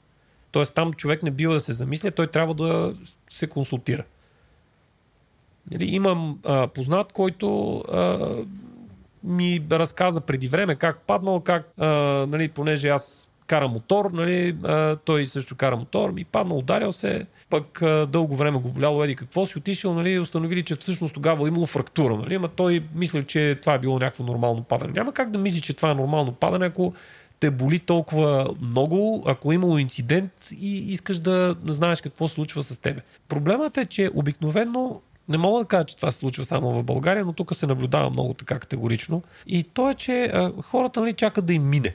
А, има ли такава ситуация, трябва човек да се свърже? Естествено, имайте предвид, че такива ситуации чисто статистически са много малко. Тези ситуации са около 15% от общата статистика. 15 до 20%. Тоест през да при останалите, а, такива, които са травматични. Ага. които налагат наистина нещо, което веднага трябва да бъде направено. Другите, останалите, които говорим нали, за мускулоскелетната болка, Другата, останалата, останалите проценти, 80 нали, до 75 до 80, може би малко повече според различни проучвания, това са тези хора, които а, виждате такъв огромен процент. Нали? Това са хората, които казват, абе, знаеш, боли ме рамото, боли ме гърба, боли ме тазопедерната става, коляното или там каквото и да било. Обаче това не знам как започна. Един ден започна нещо, стана ми там, усетих го и това просто някак си се разви във времето. Това са огромния процент от хора. Сега, по-скоро е важно те какво правят. А, тези хора, при тях тенденцията е, има и различни проценти. При тези хора, ако дозирано подходят към тяхната физическа активност, защото, за съжаление, ако тези хора са а, активни, физически активни, при повечето от тях се наблюдава оплакване, което е при тази физическа активност. И тези две групи са едните продължават буквално с затворени очи и с главата напред да правят това, което правят, въпреки че ги боли, че много ги турмози. Другите съответно пък имат то- точно обратния подход. Нали, мене ме заболява, не, това ми се появи и аз реших да спра всичко. Нали, станах вкъщи на канапето и минах на хоум офис и край. И в двете ситуации негативите са много явни. Те са, че това, което човекът прави, не се отразява добре на проблема, който има. Ако тези хора а, просто изчакат по някакъв начин, нали, пр- или правейки нищо, както втория пример, или дозирайки доколкото може това, което правят, без да ги тормози, обикновено проблемът, без да се консултира с терапевт, чисто статистически говорим, из- изчезва спонтанно при около 70% от тези хора. Спонтанно, както се е появил, така и изчезва в рамките на около 45 дни. Това, нали, говорим за най-общата статистика, която мога да извада в момента, но е така на прима виста. А, това означава, че има голям шанс човек, изчаквайки някакъв период от време, наблюдавайки какво се случва, защото някой казва, примерно, о, там слушах един подкаст, един каза 45 дни и каза там 80%. Вече ми е Нали? шести ден. Обаче вече ми е шести ден, аз вече не си усещам пръстите на краката, нали, тук. И, и имам слабост и не мога, като седна на туалетната, нали, аз не мога да стана, обаче ще ги чакам тия 45 дни, което е нали, тотално... Така че е много, нали, много условно е. Говориме за хора, които имат тенденциозно болезненост, кованост, нали, симптоми, които не излизат извън а, рамките на това, нали, защото а, още преди, нали, като сме си говорили и с вас, и с а, други хора, казват, нали, окей, ме, преди тия хора, нали, това нещо няма как да го знаят. Те не, не, не, не знаят какво означава симптомите да не са им сериозни. Нали, сериозните симптоми човек не може да ги сбърка. И в това ви уверявам. Едно от нещата, които е, например, е така наречените неврологични симптоми. Тоест, човек спира в един момент да може да си движи част от крайниците. Нали, имах всичко беше наред, но в един момент този крак ми стана кашкавален. Нали? Аз не мога, не, го, не ми се контролира по никакъв начин от а, желанието. Това е едното. Другото е спрях да усещам пръстите на краката си. Нали? И да кажем, ами в един момент започнах по някакви странни причини да се изпускам в гащите, да кажем. Нали, това са неща, които са белези, нали, особено при гръмначни проблеми. Нали, това са белези за някакви много сериозни патологии, които човек не може. Много сериозни. Нали, може да не са чак толкова сериозни, но понякога това не търпи никакво отлагане. Тоест имаме много условни неща. Ако имаме просто мускулоскелетна болка, мускулно напрежение, а, някакви схващания нещо такова, нали, човек спокойно може да си позволи да чака този период от време.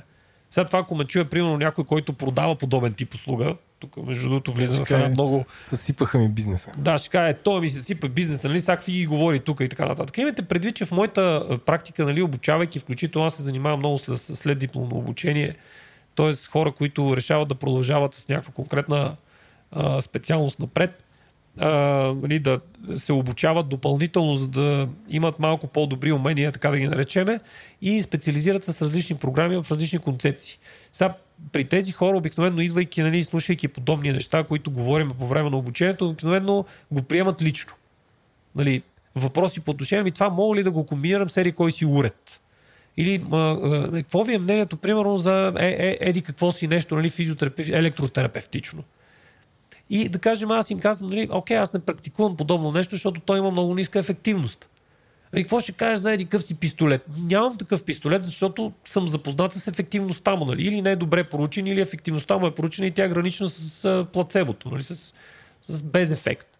И човека, понеже вече е инвестирал тия пари, иска да ни да го печели това, което е планирал да го спечели от пациентите си. Нали? Аз едва ли не му казвам, нали, и моето момче, ти не можеш вече да печелиш по този начин, защото не си прав. Не, не това имам предвид. Нали, казвайки всичките тези неща, не това имам предвид.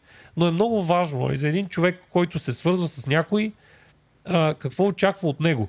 И понеже хората знаят, моите колеги знаят, че това, което обикновенно а, се търси като начин на, на рехабилитация, начин на физиотерапия е предимно пасивния модел. Хората обичат някой да свърши, ляга на кошетка и казва, ето аз имам този проблем, твой съм прикват с мен каквото искаш. Но в повечето случаи проблемите изискват някаква активна форма на отношение от този човек, който самият той има този проблем. И в почти всички случаи, за които аз познавам, не става дума за а, нещо, което някой може да ти направи и да те изцели с докосване като Исус.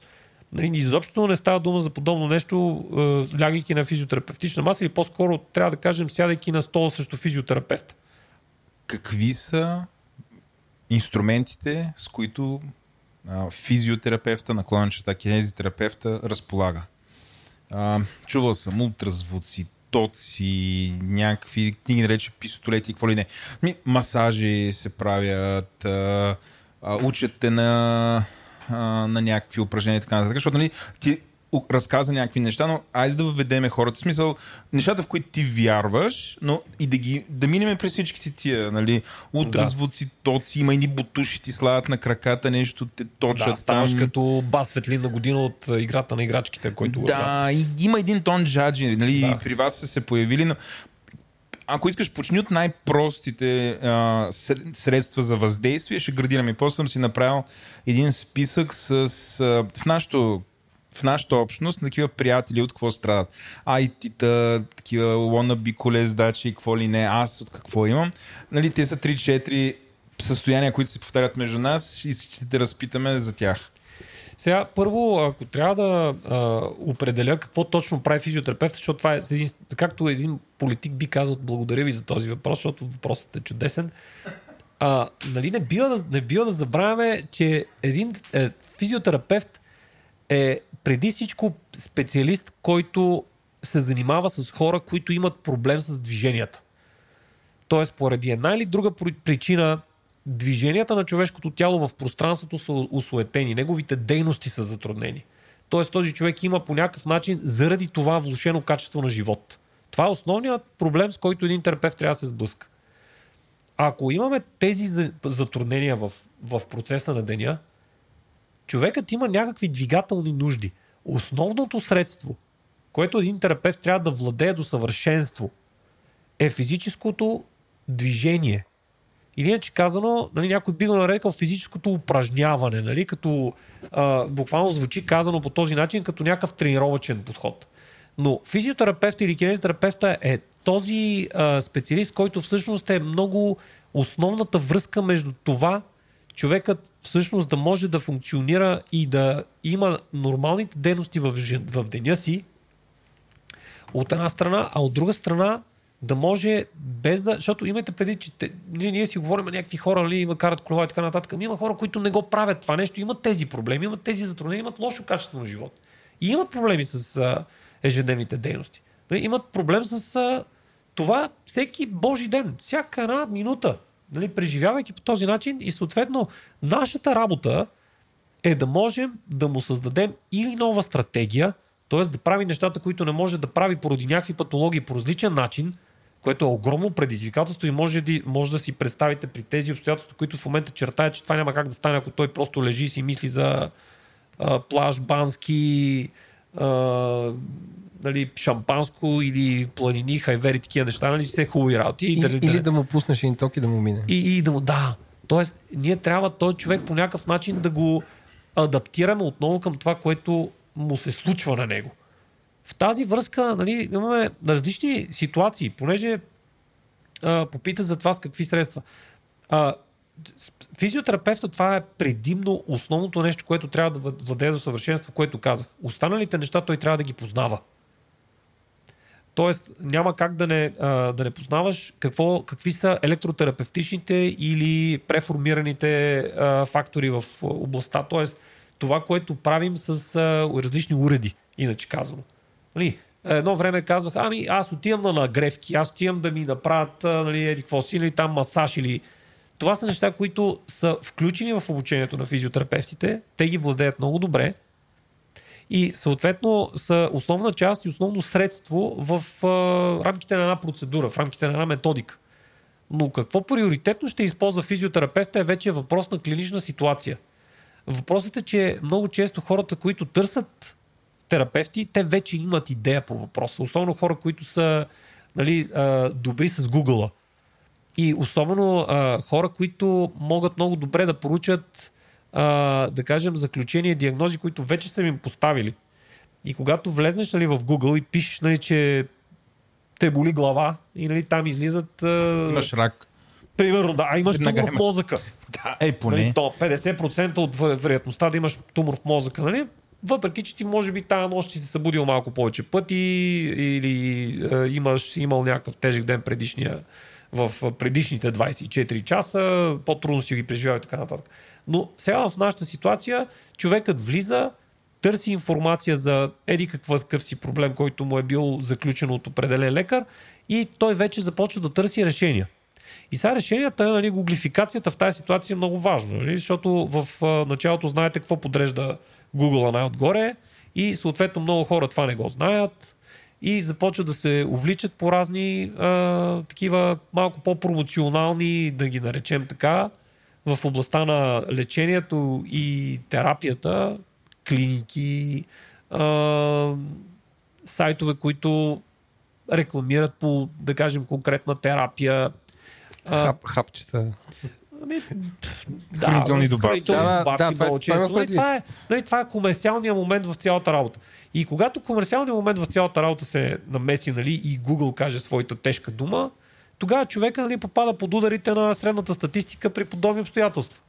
А, да ви кажа честно, водейки този разговор сега с вас и връщайки се назад във времето, когато нали, времето назад, това е ежедневие, когато говоря по тези въпроси с студентите, студентите попадат нали, хората, които се обучават в тази дисциплина, с които имам възможност да бъда. Аз някой от тях изключително а, нали, над- надявам се, че някой от тях ни слуша в момента. Примерно и О, ги поздравявам слушат нали, слушат всичките студенти, които са минали през мен по някакъв начин, защото това е нали, уникално да видиш един специалист как израства пред теб и как по някакъв начин ти му влияеш. Тоест, с всички тях съм имал тези разговори. Нали? Какво всъщност е важното нещо? Нали? Какво е нещото, което да използваме на базата на какво да го подберем? Нали? Виж колко информация, примерно, има по е, е, този метод. Много е важно човек да знае този метод, който какъвто и да е той, по какъв начин е проучен като ефективност. Нали, а, интересното е нали, колко хора, сега ако се върнем назад и е, захванем разговора за това, как в един момент цяла една нация стана експерт по, и то не една нация, ами цял един свят стана експерт по вакцини. Нали, ко- кой ще постави, какви, как са, колко етапа има на проучване и така нататък. Милички, за всяко едно нещо в терапевтичната практика има точно такъв начин на проучвания. За да знаем ние, един пиштак там, който ти прави нещо си по гръбчето или по кръка, нали, какъв, доколко е ефективен и дали той изобщо има някакво влияние, се правят подобни поручвания. Ние съответно, естествено не за всичко а, трябва да питаме проучванията и да, сме, и да ги четеме насляпо, но един клиничен специалист трябва да се опита да балансира между доказаните факти, между доказаните тенденции, защото това е нещо, което някой е доказал. Да може да ги чете, да може да преценява едно проучване дали е направено добре или не е направено добре, защото там също има комерциализъм. Нали, ако отворите, да кажем, едно проучване за проблеми с ходилата и видите, нали, ще видите кой е финансирал това проучване. И там вече четете ни много гръмки, нали, такива и известни марки. Нали, Nike, New Balance и така нататък. Нали, всеки се опитва да направи нещо по въпрос. Та, когато четеш подобно нещо и можеш да видиш, да вникнеш надълбоко в тази тенденция, да видиш проблемите индивидуално на този пациент и да имаш своята експертиза като специалист в тази клинична област, познавайки анатомията и физиологията на тялото, ти трябва да вземеш важното клинично решение. Аз на този пациент как мога да му помогна, какви от тези отделни елементи на терапията мога да комбинирам и как мога да се справя заедно с него с проблема, който той има или с оплакванията, които той, той има. Добре, ние, Веселенко, обичаме така да ги разделяме нещата на това да, това не. Има ли всичко, което изредих? Мога да се досетя как ти можеш политически да го извъртиш. Много зависи състоянието на човека Да. и така нататък. Да. Но нали, като цяло, пак, ай, окей, аз почна да ги изреждам. Ам, а, ток. Има едни такива, слагат едни вендузи, ти пускат ток, мърдат ти Ток мускулите. през вендузите. Да, това, това не съм го виждал, но да кажем, че Е, принцип... не, не, да, с вендуза за да се захваща някакво. А, а, окей, да, Да, да, да, вакуум. да, Да, това е вакуум. не? Вакуум Да, за, кле... за, за качена електрода. Така. Точно така. Да. Да. И примерно това, това за какво се ползва? Ами това обикновено се използва за електростимулация. Ма каква е е ползата? електростимулацията да, е ползата? е, ако трябва да направим нещо посредством подобния, този електрод, който се закача ти както го и той може да бъде залепен, може да бъде закачен, може да е с вакуум, може да е по всякакъв начин. Та, значи, това, което си, заради което се използват тези електроди е да се стимулира мускулната работа. много често се използва за щяло и нещяло, в интерес на истината. Имат хора, примерно здрави спортисти, всичко им наред и казват ми, аз дойдох и имам проблеми, примерно с кръста или с коляното, нали, аз ходих, какво правите? Ми хода с един терапевт и ми правят нали, електротерапия. Добре, окей, този специалист каза ли ти заради какво, според него, какъв е проблема, за- заради какво имаш тези оплаквания в коляното ти? Еми казвам, сравни ми мускулите и кажа, че мускула на ляво- левия ми крак е по-добър от мускула на десния ми крак. А между другото, вие с сметано не може да си представите това нещо колко често го чувам и съм убеден, че ако ни слушат хора, които са се консултирали с специалисти по въпроса, са го чували много повече от колкото аз съм го чувал. А, та значи а, става това нещо и аз съответно му задавам въпрос, добре, кай, той смята, че основният проблем, който ти имаш е слабостта на левият ти квадрицепс. Да, даже нещо повече.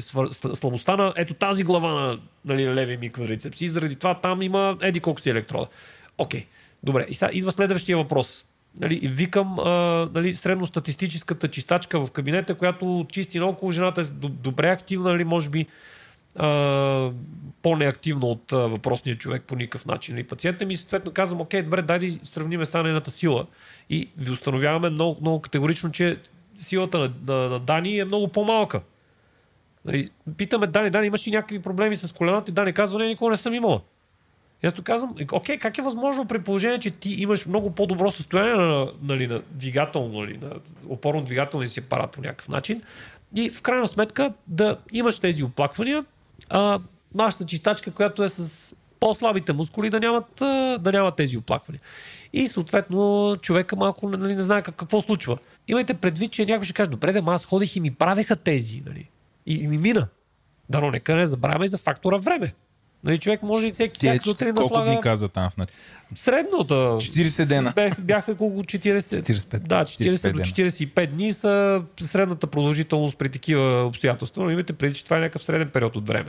И съответно, ли, вие при този период от време в крайна сметка казвате, ами ето, правихме подходящите неща и ни костваше 50 дни за да го правим. Нали? Този човек е изразходил там една шапка пари и съответно е вложил до грамата на единия прозорец в процедури и нали, видиш ли му е минало в кавички това нещо. Така, Да, друг, друго. Тая голяма мода, терагъновете, това представлява едно като бургия, не знам, като картач за стена, което обаче нали, масажира с различни частоти на батерия или не на батерия, но ти масажира гърба, блъска там.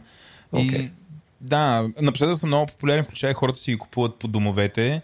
Първо, какво е твоето мнение, ако професионалист го използва? И второто, препоръчваш ли хората да си ги взимат сами по домовете и си блъскат гърбовете с това? Ти неща струват по 1000, 1200, 1300 лева, не са ефтини. Значи имайте предвид, че това нещо, купувайки, купувайки го, нали, ти имаш добрите намерения да помогнеш на някой. Това е първото Да, нещо, което да. е много важно. И второто нещо, което е много важно, е когато имаме някакви оплаквания, той човек има някакви оплаквания, той има някакви проблеми. И поради тези причини той се опитва да се справи с тези оплаквания. Връщам ви малко по-рано в разговора, когато ви казах, че основните проблеми на човека са начина по който той функционира в ежедневието. И обикновено проблемите, които са свързани с ежедневието му, се решават по двигателен начин. Тоест, много често имаме свръхчувствителна зона, нещо, което е свързано с негативна реакция на някакви комбинации от движения и така нататък. Този външен уред, за който ме питаш ти, който струва тези безумни пари, нали, за което нали, бих, бих направил чешма в а, двора на детската градина на децата ми по-скоро, нали, отколкото бих инвестирал в подобно нещо. А, но това нещо е външен вибрационен стимул, което е окей, но имайте предвид, че това е при определени пациенти би имало доста негативен ефект. Ако имаш а, необходимост от, а, да кажем, от допълнително въздействие на мястото, което да въздейства върху нервната система и тя да привиква към този стимул, така че да буквално казано да се обезчувствява към нещо, което се случва по различен а, път. Защото и това е, нали, аз опитвам да го обясна много просто, така че да не звучи до голяма степен нали, неразбираемо на хората, които евентуално биха могли да слушат този разговор. А, та, ако имаш, да кажем, подобна реакция, защото всичко е въпрос на реакция. Имате някакво дразнене някъде на нещо. И това дразнене е просто едно дразнене, не забравяйте. Това е просто едно дразнене някъде в някаква част на тялото. Тази информация обикновено достига до централната нервна система. Там трябва да се анализира това нещо. Това е компютъра майка. И той преценява това нещо в крайна сметка пр- проблемно ли е или не. И ако това нещо е проблемно, тогава съзнанието трябва да разбере, че това, което се случва някъде, представлява някакъв проблем. И съответно човекът усеща болка и казва, централната нервна система по този начин му казва, виж само моето момче, там нещо не е наред. Или момиче. Или момиче, да, или момиче, съответно. Нали, там нещо не е наред. Нали, има някакъв проблем на това място. Нали, трябва, трябва да спреш. Нали, имаш, там имаш болка в момента, трябва да спреш. И съответно човек разбира, че там нещо не е наред. Ако този процес е много дълъг, много пресистиращ човек изгражда свръхчувствителност, ако е преминал през една камара диагнози, които са го наплашили, ако има страх от движение, ако всеки път като се наведе да си вземе ключовете от земята, след това е в криза. Нали? И има такива хора много. И в един момент реши терапевта му или той самия да си купи такова нещо вкъщи. Или терапевта е инвестирал един брой там колко каза ти, че струва 1200-1500 лева, зависимост от производителя. И отива и той решава, че за такова нещо той ще вземе от пациента си еди колко си пари за тая процедура и му го направи. Той ще му го направи с добра цел. И пътя към Ада е покрит с добри намерения, не бива да забравим. Та той ще му направи с добра цел. Първо, този човек не е дал много важни отговори. В повечето случаи този човек, който ще го направи това терапевтично нещо, той няма никаква идея от физиологията на болката. В повечето случаи казвам, да казвам всички. Нали, държа да искам да абсолютизираме, но това са моите наблюдения. Съжалявам, ако някой се чувства засегнат. Нали, той започва да го гърми, буквално казано, този човек това нещо. Човека по някакъв начин в началото няма проблеми. Това е обикновено при такива ситуации. И пак по-късно започва така наречените латентни проблеми. Той човек на вечерта започва да има реакция, на другия ден има реакция, чувства се спазъм, нали? и съответно отива и този казва, окей, трябва да намаля малко интензивността, трябва да намаля малко импулсите, трябва да нали, прави корекции на това, което му продължава да го прави. И продължава да тормози човека по този начин и в крайна сметка имаме два пъти. Този човек се провокира допълнително до такава степен, че не може да продължи повече и сам си тръгва от този специалист и след това идват при мен или при някой друг специалист като мен и разказва тази история. И съответно ние слушаме и цъкаме с език. А, или а, в другия случай продължава да прави тия пистолети, защото достигат, да кажем, тези импулси до толеранса на пациента там, където може да поеме нещото и тия допълнителни стимули по някакъв начин дразнят тая нервна структура и централната нервна система започва да привиква към нея. Нали? Стига се до адаптация. Нали? Не отива към провокация, стига до привикване или адаптиране. И адаптирайки се към това нещо, нали, в един момент човека казва, ти знаеш, това тук нали, правим го еди колко си седмици, то вече мина. Нали, в крайна сметка спираш този импулс. Човекът се връща към ежедневието си, започва пак да прави същите неща, които обича. Централната нервна система губи този стимул, към който може би е изградила някакво толериращо а, нали, реагиране. И в един момент започват тия проблеми отново да се появяват. И човек казва, окей, добре, аз значи имам нужда пак от пищака. И след 4 седмици, какво прави той? Това ми се отрази добре. Търси пак момчето с 1500 левовия пистолет, който трябва да му направи същата процедура. При който анализа, нали, срещайки го този човек, примерно на някой от моите курсове, питайки ме, мога ли да използвам еди какво си в комбинация с еди какво си и ми казва това. И аз обикновено го питам, е това защо го използваш? Този специалист в повечето случаи, ви уверявам за това нещо, няма идея. Той казва ми, за да намаля болката. А добре, за хората, които в една голяма графа се самодиагностицират и самолекуват. Нали, да. Ти казваш рано или късно стигат до нас или до, да. до някакъв колега. Но какви са твоите съвети за тях? Защото сега може би за някакъв процент това работи. Има хора, които по този начин успяват да намерят някакво комьюнити за хора с родни проблеми и се, и се самолекуват. Нали, какъв е твоя съвет за, за този тип хора? Не толкова да ходят при някой експерт, който им прави мамбо джамбо, колкото сами си го причиняват и вярват, че това работи, защото има някаква такова гъдел на егото, ако аз сам съм открил как да се превържа и да направя еди какво си. Ами, вижте, много е важно е, това, което хората правят, как им се отразява. Тоест, какво, каквото и да правиш, в крайна сметка ти имаш е, някакво влияние върху процесите, които се случват в тялото, т.е. наблюдаваш ги от, отблизо. Няма как да ги не ги наблюдаваш от по-близо. Нали? Това е което на тебе ти се случва и ти можеш много добре да знаеш, ако правиш нещо за себе си, как му се отразява. Имал, имал съм всякакви истории, нали? много изключително цветни. Нали? Тук, ако започнем да ви да разказвам за всякакви неща, които пациентите са правили, или пациенти, хората са правили за себе си, изпитвайки най-различни а, болки, проблеми и така нататък, те са правили много неща, които са а, нали, по някакъв начин на много от тях си им се отразили добре. И не забравяме, естествено, че и нагласата в тази ситуация, защото преди малко споменах за централната нервна система, нагласата е много важна. Големият проблем идва, когато някой прави нещо за себе си, т.е. самолекува се, нали, както ти каза, самолекува се, това не дава добър резултат, т.е. няма добро, няма добро въздействие, но човека абсолютно целенасочено се опитва да го направи. Нали? И, и както ти каза, нали, аз съм решил, ето, еди кой си, нали, тук баджанака така направи, той еди как си, нали, аз понеже, или, или колегата, който е на седния компютър, той го направи, нали, аз искам да го направя и искам да стигна до неговите резултати. И въпреки, че вижда негативния резултат от това, той продължава.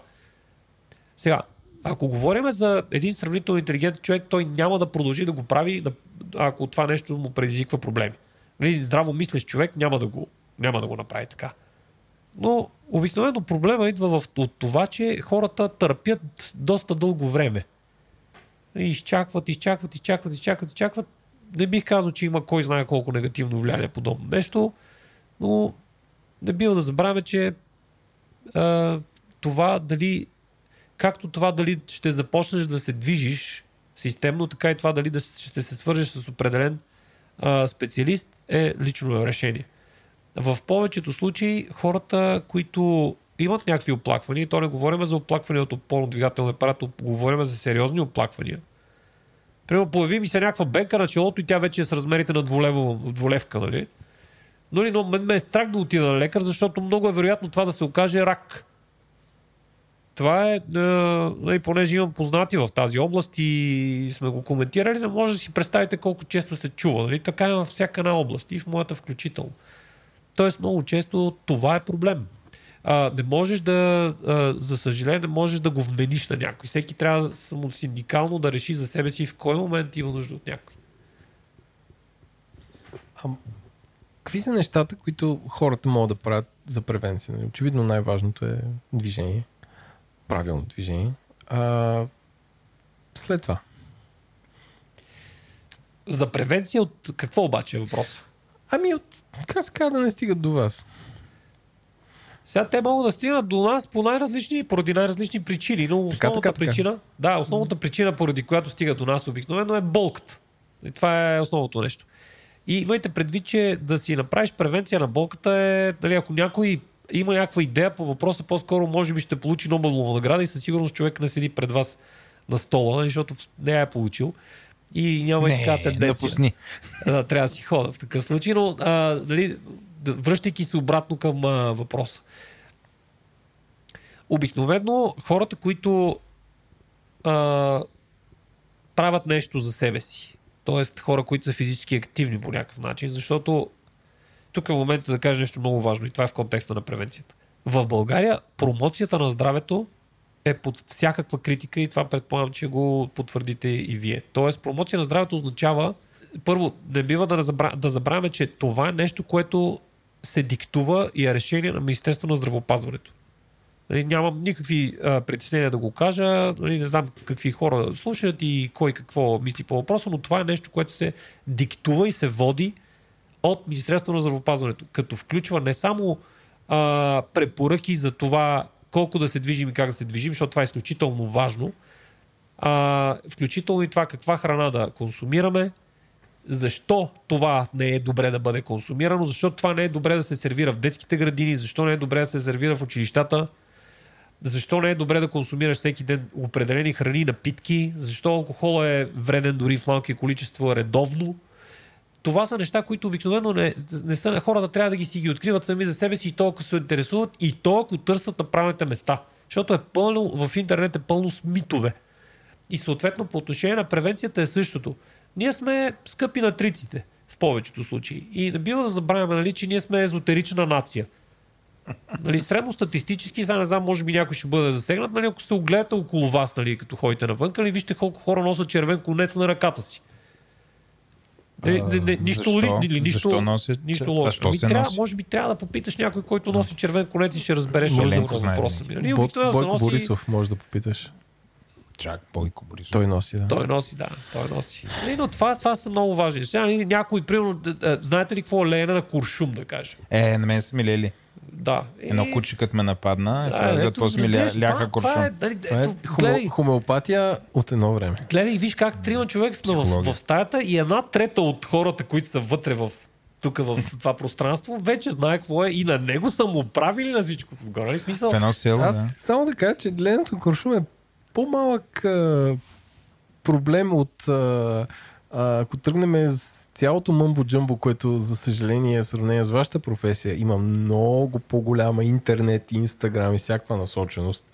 От а, болен терапия, рейки терапия, а, студени душове и какво ли още не. Едно време, ако сещате гривните Power Balance, нали, те бяха доведени до някаква масова психоза на хората.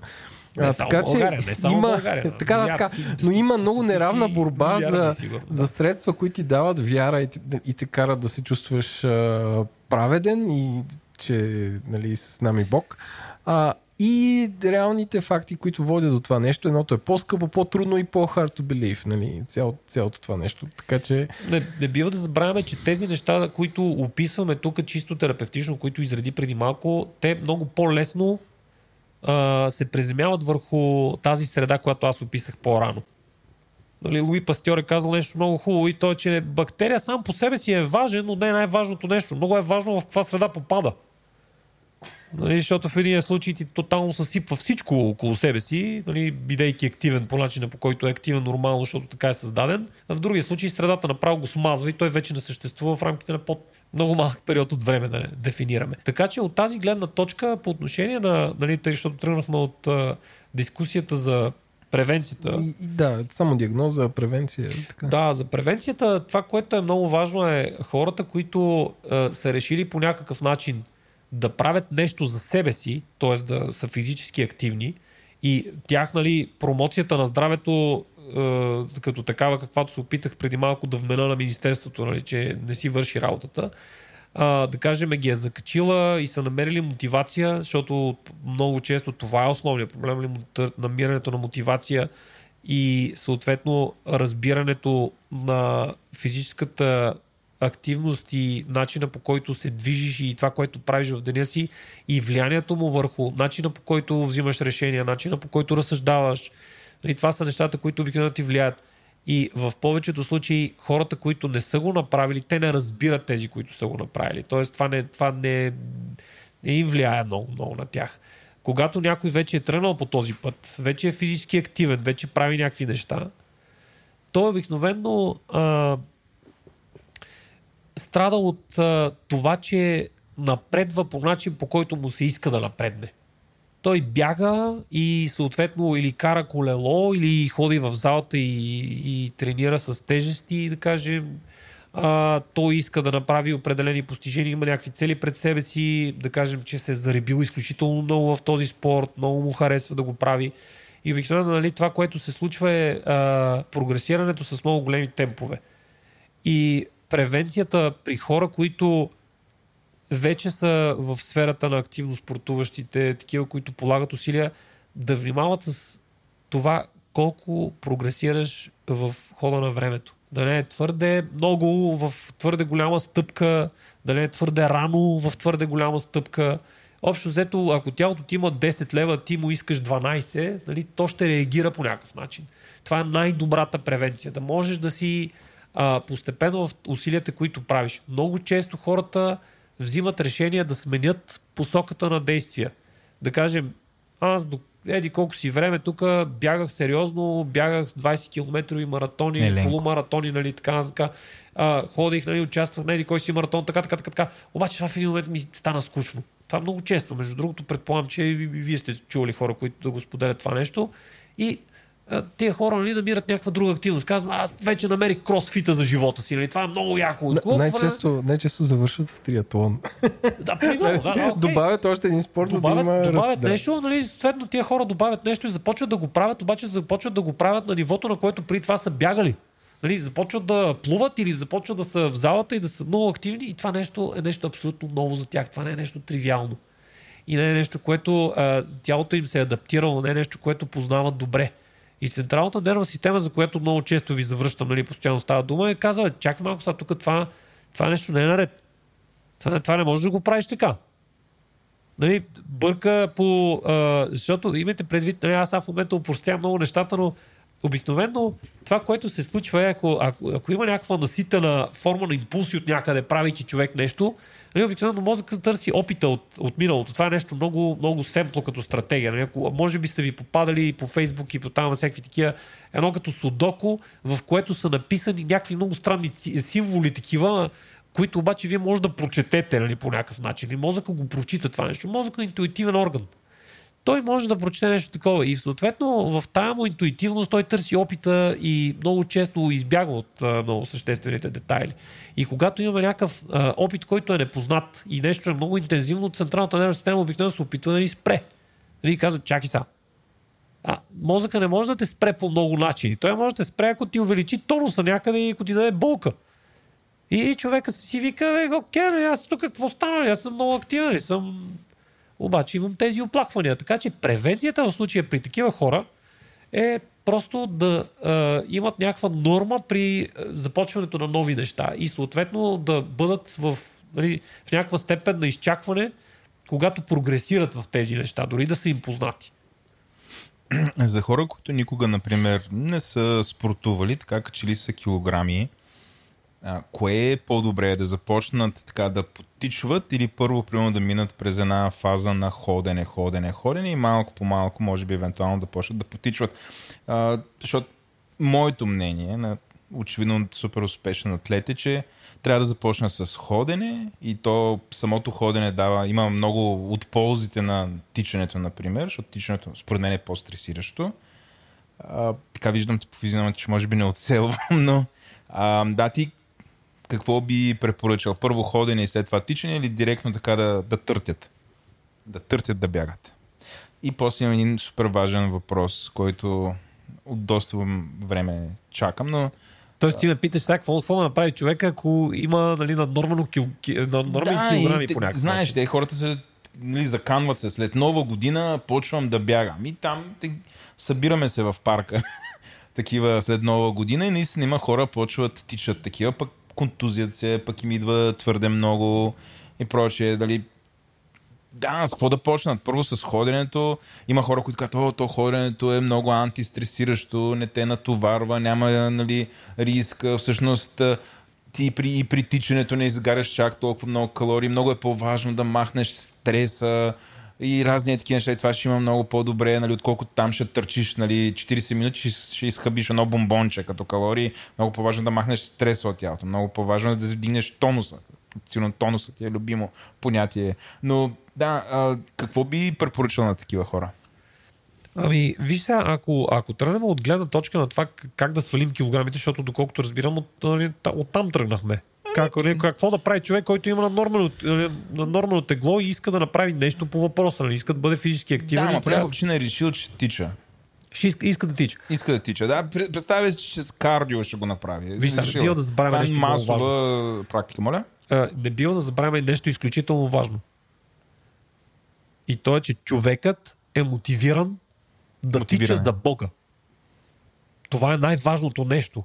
Основният проблем при тия хора е, че те просто не могат да бъдат мотивирани да правят нещо. Ма тия са ве... Да, минал е, отвъд това е. Е, то е отвъд Търтила. това нещо. Страхотно. Значи, що ме отвъд това нещо, той вече е супер. И ако на този човек му предсакаш мотивацията, извинявам се за израза, но това е точният израз в случая, защото ти точно това правиш, да не използвам друг израз. Та ако на този човек нарушиш мотивацията му по някакъв начин и го сложиш в ситуация, в която той не е доволен от това, което му предлагаш, той ще се откаже. Тоест и този човек го губиш по някакъв начин. И е много по-добре, ако този човек отиде, бяга и се травмира и дойде при някой като мен или просто си остане някакво време вкъщи и след това поднови отново и след това отново и отново и отново и отново и отново, но не се откаже, отколкото да му кажеш, не само моето момче, по-добре е почнеш да ходиш. И ще кажеш, как, как? Или момиче. Да, да, да. Е, съответно, как, как така ще хода аз тук, бе? Ти за къв ме мислиш, мен? Аз гледай къв съм тук, тежа 120 кг, ти ще ме караш да хода. Виж, човека е мотивиран да бяга. Тоест, при тези хора е много важно да се... Ще ви дам един много хубав пример. Имам, имам пациент, който е в това състояние, за което, което ти описа много добре. И съответно този човек има, има там някакви оплаквания, нали, здравословни и така нататък, от мускулоскелетен характер или нещо, кой знае какво. но той е мотивиран да тренира. И съответно неговото трениране не, ако му кажеш, искам да ходиш да бягаш, да ходиш или нещо такова от тия неща, които ти изрази, той ще... А, имаше един хубав български е, филм, в който главният герой каза, ще те плюне като най-долен глупак. Да значи този човек няма да иска да го прави това нещо. И аз го питам, добре, окей, ти, твоята визия върху нещата каква е, нали? Сега искам, на мен ми е интересно. И той, той ми каза, ми аз хода, всеки втори ден хода и по два часа играя тенис на маса. И аз, нали, шах с пешката, нали, тенис на маса. Викам, добре, окей, за мен е ясно, тенис на масата може да бъде изключително динамичен спорт. Нали? Човека ми показа клипче. И аз най- най-откровенно просто се сринах от стола, защото този беше изключително динамичен. Нали? Той вика, аз като малко съм играл тенис на маса. Играл съм в... И вика, ги разбивах нали, в квартала, нали, в двора на 144-то училище ги разцепвах. Там, и там аз, случваше нали, да. И съответно човека ги е... И сега в момента това му е... Може би му е детския спомен, може би има някакъв сантимент, нямам никаква идея, но той е мотивиран да го прави. И съответно лекаря му му казал, ти имаш еди какви си проблеми, не сега да не за да обучаваме, защото иначе хората ще кажат, а, значи аз ако имам такива проблеми не мога да играя тенис на маса. Не. Нали, той му казва, ти имаш еди какви си проблеми с гръмнащия стълб, нали, не може да играеш тенис на маса. И този човек идва при мен и ми казва, ми мен лекаря ми спря тенис на масата, пък ти ми каза да го играя. И аз казвам, добре, ти имаш ли някакви оплаквания? Той казва, не, нямам никакви оплаквания. Ами играй с крапения тенис на маса. Човек до ден днешен си играе тенис на маса. Това може би е 2022, значи да кажем е повече от 5 години. И се чувства добре. Така че в тази връзка, ако някой реши да започва, няма нещо, не- забравяйте нещо много важно. Всичко е в дозата. Тоест, ако той иска да отиде и нали, някой ще каже, да, да, ама правилният алгоритъм е да ходи. Да почне да ходи. Истината е, че правилният алгоритъм е да внимава какво яде на номер едно. И, и какво пие, и колко често, и така нататък. И да си, нали, аз не съм специалист в тази посока, може би трябва да помислите за някой нали, в тази посока точно, но трябва да внимава с какво се храни. И оттам нататък вече това, че е мотивиран и прави нещо за себе си, е най-важният момент. Ако иска да бяга, да бяга, но колко? С каква интензивност? Колко на, на, на, на интервали ли ще бъде? Наведнъж ли ще бъде? Колко често седмично? По колко време? във всяк, всяка тренировка. Различно ли ще бъде? В един случай, еди колко си, пък нали, има много, а, много, вари... нали, много а, променливи, с които може да се съобрази. Добре, това е един въпрос, който аз съм сигурен, че Еленко са му го задавали хиляди пъти. Не ми кажа, че ще питаш не е ли вредно за колената. Вредно ли е за колената бягането? Аз тръгвам. В смисъл, дали в бягането е вредно за колената? Да. Бягането няма силата, с която да е вредно за каквото и да било. Това е истината. А, А, друго си е ти да го кажеш. когато, когато човек попадне в под ударите на това, за което преди малко си говорихме, т.е. той решава, че на примерно на 54 или на 42 за първи път живота си на, намира бягането като а, нали, отдушник от стреса, от а, това, което му се случва в деня, може да излезе, защото децата му го дразнят примерно на моменти и трябва да освежи малко главата, нали, всякакви мотивации. И в един момент решава, че той ще отиде да бяга. И отива да бяга и започва да бяга. Обаче той никога до момента, 42 години, или може би, окей, айде като юноша да кажем е бягал за последно и да кажем 30 години, той никога не е бягал. Нито за един малък момент, освен може би, че се е затичал да фане автобуса, да кажем, през а, 2008 година пролета. Това му е бягането. Ако този човек се насочи към бягането в момента с тези обстоятелства в живота си, има ли шанс той да достигне до някакви оплаквания? Да, има някакъв шанс, поради причините, които вече ви казах. Има ли шанс да ги избегне? Има шанс да ги избегне, защото отново може да си играем с пустата дозировка, за която в момента си говориме. Тоест, този човек може спокойно да отиде да го направи и да няма тия проблеми в колената. Ама възможно ли е все пак да си получи проблемите в колената? Абсолютно. Естествено, защо? Защото това е нещо, което е период на адаптиране. Тоест тези структури до момента не са понаясали такова нещо. Централната нервна система започва да поема някакви импулси от тялото си, които буквално я застрелват по някакъв начин и тя не знае какво да прави с тях. Защото това е нещо ново. Нали, ако човек никога в живота си не е минавал през натрошени миди на плажа, никога не знае колко болезнено може да бъде това. Но ако някой го е правил и знае, че за да премине от другата страна трябва да ходи още 5 км, но другия вариант е да изтърпи болката, той знае с какво се сблъсква. Та тези хора, нали, бидейки в тази ситуация, никога не знаеки какво се случва. Централната нервна система попада в някакви нови среди и съответно попада под обстрел на някакви нови импулси. Абсолютно окей е да има някакви усещания. Може да ли са в колената, може да са в глезените, може да са в бедрата, може да е в нещо. Въпрос на спокойствие и разбиране от страна на специалиста, който генерира това усилие или евентуално терапевта, който консултира подобно нещо. Много е важно човека да не се шашка. И просто да си играе с тази доза. И естествено, ако има някакви а, противопоказания, да не го прави. Сега в момента говорим за някакъв здрав човек, който има просто наднормено тегло, нали? Да, това е, абсолютно. това е Да. нещото. Ако този човек има някакви други проблеми, има някакви системни заболявания, има някакви други проблеми, други патологични нали, огнища в тялото си, поради имат, примерно, история с рак или някакви такива неща, той вече подлежи на някакъв друг тип дискусия и друг тип вече подход. Но не просто така да му кажем, нали, айде, моето момче или момиче, и трябва да отидеш да си, нали, да си дозираш добре бягането. Говорим за хора, които нямат оплаквания. Аз мога ви кажа топ 5 на митовете за бягането, които хора са ме питали най-често. Първото е вредно ли е за колината. Второ, въздуха навънка няма ли да предизвика нещо. Аз казвам, пич, ти ако седиш се разложиш. вкъщи, въздуха не е много по-различен. В смисъл, окей, може да сложиш някакви филтри, милтри, ама все пак, нали, другото е, че статистически хората, които бягат, имат по-малко проблеми с колената, отколкото хората, които не бягат. Нали, които водят уседнал начин на живот. А другото ми любимо е, няма ли да стана много мускулест? Аз викам, толкова... ако, ако става, защото те, те си представят, нали, а, Карл, Карл Люис или Вет Лалова, в смисъл такива, които те изглеждат, нали, спринтьорите изглеждат като тежкоатлети. Аз казвам, не, викам, ти ако бягаш, нали, на 50-20 км, ще заприличаш на а, по-скоро на скакалеч ще заприличаш, отколкото а, на тежкоатлет. А, има, за бягането има много, много въпроси, които хората задават обикновено. Тези наистина са в топ 3 от всичките, които съм чувал. Много често се спом- споменавам и виж, аз имам протрузии по кръвначния стоп, нали, това няма ли да се влуши, защото нали, видиш ли еди как си. А, има ли значение как стъпвам с ходилата си, нали, имам спаднал свод, също може би си го чувал често. И това са такива сред сред хитовете, ако говорим за бягане, разбира се. Така де, ам, смес, сменяме малко темата. Какви са твоите съвети на човек с опит за офисна работа? Стол, бюро, екран, позиция, почивки, среда. Това е една от, първо, говорейки нали, за ергономията, това е една от най-печелившите индустрии в последните години. А, и то не го казвам аз, защото така мисля, ами защото такива са фактите. Обикновено хората, които идват и започват да обясняват за това как дълго време седят и така нататък, първото нещо, което... Какво е спо- според вас първото нещо, което започва да ми разказва човек, който дълго време седи? Какво е направил за себе си? Купил си Скъп стол. Страхотни сте, ето това е правилният отговор.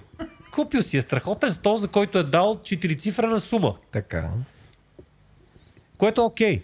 Защо? Защото човека явно се опитва да направи нещо за себе си. И както преди малко ви казах с бягането и с тениса на маса, е много важно, че човекът е мотивиран да направи нещо. Това е много важно. И оттам нататък вече ние трябва да преценим доколко то, това нещо е фактор. Сега не бива да забравяме нещо. Когато човек е в работната ситуация на седящ по цял ден и вършиш работата си на компютър или изобщо в седнало положение, е много важно едно нещо да му се случва. И то е да излиза от тази позиция от време на време. Тоест, столовете обикновено, продавайки ги, нали, те гонят някаква е, условно съществуваща идея за някаква перфектна полза, която поради някакви стечения на, на обстоятелствата във времето, която, нали, ако, ако е, бихте, нали, ако желаете, мога да ви разкажа, но нали, това е тема на, може би, малко по-продължителен разговор, е въведена и много специалисти я следват. Нали, коя е правилната позиция на гръбначния стълб, за да може да е най-слабо стресиран, за да може да е най-добре, за да има мал- най-малко патологии. И съответно всичките тия столове копират ергономията на перфектната позиция в пространството. Само, че истината космоса. е... Да, в космоса, нали? А, истината е, че човекът не е направен да седи на едно място. Това е цялата работа. Най-малко по-вседнало положение. Някой казва, добре, аз имам стендъп деска и там, как се казваше, и в право положение работи. Или другия казва, имам фитбол, използвам така топка швейцарска, нали седа на нея. Или имам столче тип седло. Или Еленко си, има нали, стол, да, ще ти да, да. Аз се кълна в сточето с тип. Той се седло. Да, чудесно. Значи, е, важното е, първо, окей, хората го правят заради едно много важно нещо и то е да има удобно. И това е ясно. Само, че не забравяйте, че човек не бива да стои в тази удобна позиция дълго време, защото той има нужда да си, размър... за да си размърда дупето. Аз само да Петите. кажа, че в столчето тип седло първо няма да заспиш. Ми се е случило да заспивам в офис на удобен стол, като този, в който се сега. Явно имаш интересна работа, добре. Така, и второ, а второ ти постоянно се движиш, защото се ръчкаш насам натам, търкаляш се, правиш такива извивки, така Тоест, че... защото ти е неудобно. Аз съм адвокат на столчетата тип седло в, в, в този разговор. Значи, а, в, в тази посока, ако трябва да ви посъветвам какъв стол да си купите, бих ви посъветвал да си купите един обикновен а, ученически стол тип а, училището в 8 клас. Такова, а, смисъл, дължити, струва, да, OLX и примерно метал. струва 2 или 4 лева или нещо такова. Нали? Не знам дали ги има, но да кажем нещо такова Ще има да е. 100%, да. Да. Нали, някой може да отиде да се засили да си купи от някоя престижна марка, да кажем такъв стол. Нали? Ще изглежда много готино. Но каква е идеята нали, за това ми предложение? Защото а, това е нещо, което пред, един много голям учен преди известно време беше излезнал с това нещо, защото идеята е, че а, той беше казал, нали, църковната пека е най-якото място за работа, нали, ако си цял ден седнал. И въ- въпросът е защо, нали, и отговор беше, защото постоянно те кара да си движиш задника и да сменяш позицията си. Защото не можеш да останеш дълго време в тая позиция. Ти имаш нужда да променеш позицията на тялото си в деня, защото тялото има нужда да го прави. И оттам нататък вече и отговор. Нали? Тия ергоном- ергономични методи за, нали, за решения са много яки, изглеждат много футуристично, нали? офисите изглеждат много футуристично. Нали? Едно е да влезеш в някой такъв царски стол, друг някакъв седнал на стол за 2 лева. Нали? Вече тук имаме и този Ти на малко какво стоиш? Кога трябва да седи, седиш върху нещо, върху какво седиш? Аз, Влади, седя на каквото има. Не у вас прете- какво има? Имаш ли примерно бъро, на което работиш? Вкъщи нямам бюро. Не, В- най-целенасочено нямам Добре, там нещо. някъде имаш ли бюро? А, имам една масичка, която служи за нещо като бюро и едни столчета, които не са нищо особено в кабинета ми, нали, за да седна си поговоря малко с човека, който е дошъл да ми сподели за проблема си. И след това, нали, съответно, той ще стане и обикновено изкарваме доста време в право на компютър, положение. като трябва да работиш? На компютър, като трябва да работя, обикновено зависимост от ситуацията, в която съм. Много често работя в а, абсолютно такава неформална среда. Тоест, седнал съм на пейка, или съм вкъщи на дивана с дигнатия крака на табуретката, или съм на колската масичка, дали в една страхотна поза, но и тази поза си работя, просто не изкарвам там 5 часа. Да. А, на кухненската маса, нали? просто е много вариативно. Добре, за хората, които трябва да работят по 8 часа на ден на компютър, какво препоръчваш? Тези хора имат ли работно място, първия въпрос? Имат работно място. Ако тези хора имат работно място, то тогава това работно място трябва да а, бъде адаптирано по такъв начин, че а, да може лесно да се излиза от него. Може лесно да се излиза от. Чудесно. Значи първото нещо, което е да си вземат стол, къвто им падне. Нали? Естествено не такъв, който долу има пет бабуни, т- топка от едната страна и ги подпира и имат синка заради. Нали? Говорим за някакъв стол, който може да седнеш на него. Uh-huh. Това е първото нещо. И някой ще каже, добре, но този стол не е удобен. Да, и ви казах, защо това е окей. Другото нещо, което е а, нали, позицията, която е на масата пред вас. Сега, когато седнете, трябва да се чувствате комфортно. Това е много важно. А, когато седнете, трябва да се чувствате комфортно а, по отношение на височината на масата. Някой ще каже, ма тук тази маса, нали, като ми е така на височината на врата, примерно, и аз се чувствам комфортно. Е, е бого, не съм срещал такъв човек до момента. Нали, всеки говори за еркономия, нали, трябва ръцете да са в, а, разположени така, че предмишниците да са хоризонтални, а, а, пре, нали, рамената да са леко абдуцирани. Окей, колко време ще изкараш тази позиция? Ще смениш след първите няколко минути. Нали, важно е бюрото да е на някакво ниво, което да е над пъпа, нали, под гръдната кост, което окей, нали, това е някаква оптимална позиция за височина на маста, но тя е в някакви стандарти вече. Бюрата са в някакви стандарти, в които обикновено столовете се наместват много успешно. Освен ако някой няма някакво специфично положение, нали, специфични изисквания на формата на тялото си. Нали, Някой е много нисък, другия пък е изключително висок, да, тогава имаме някакви такива.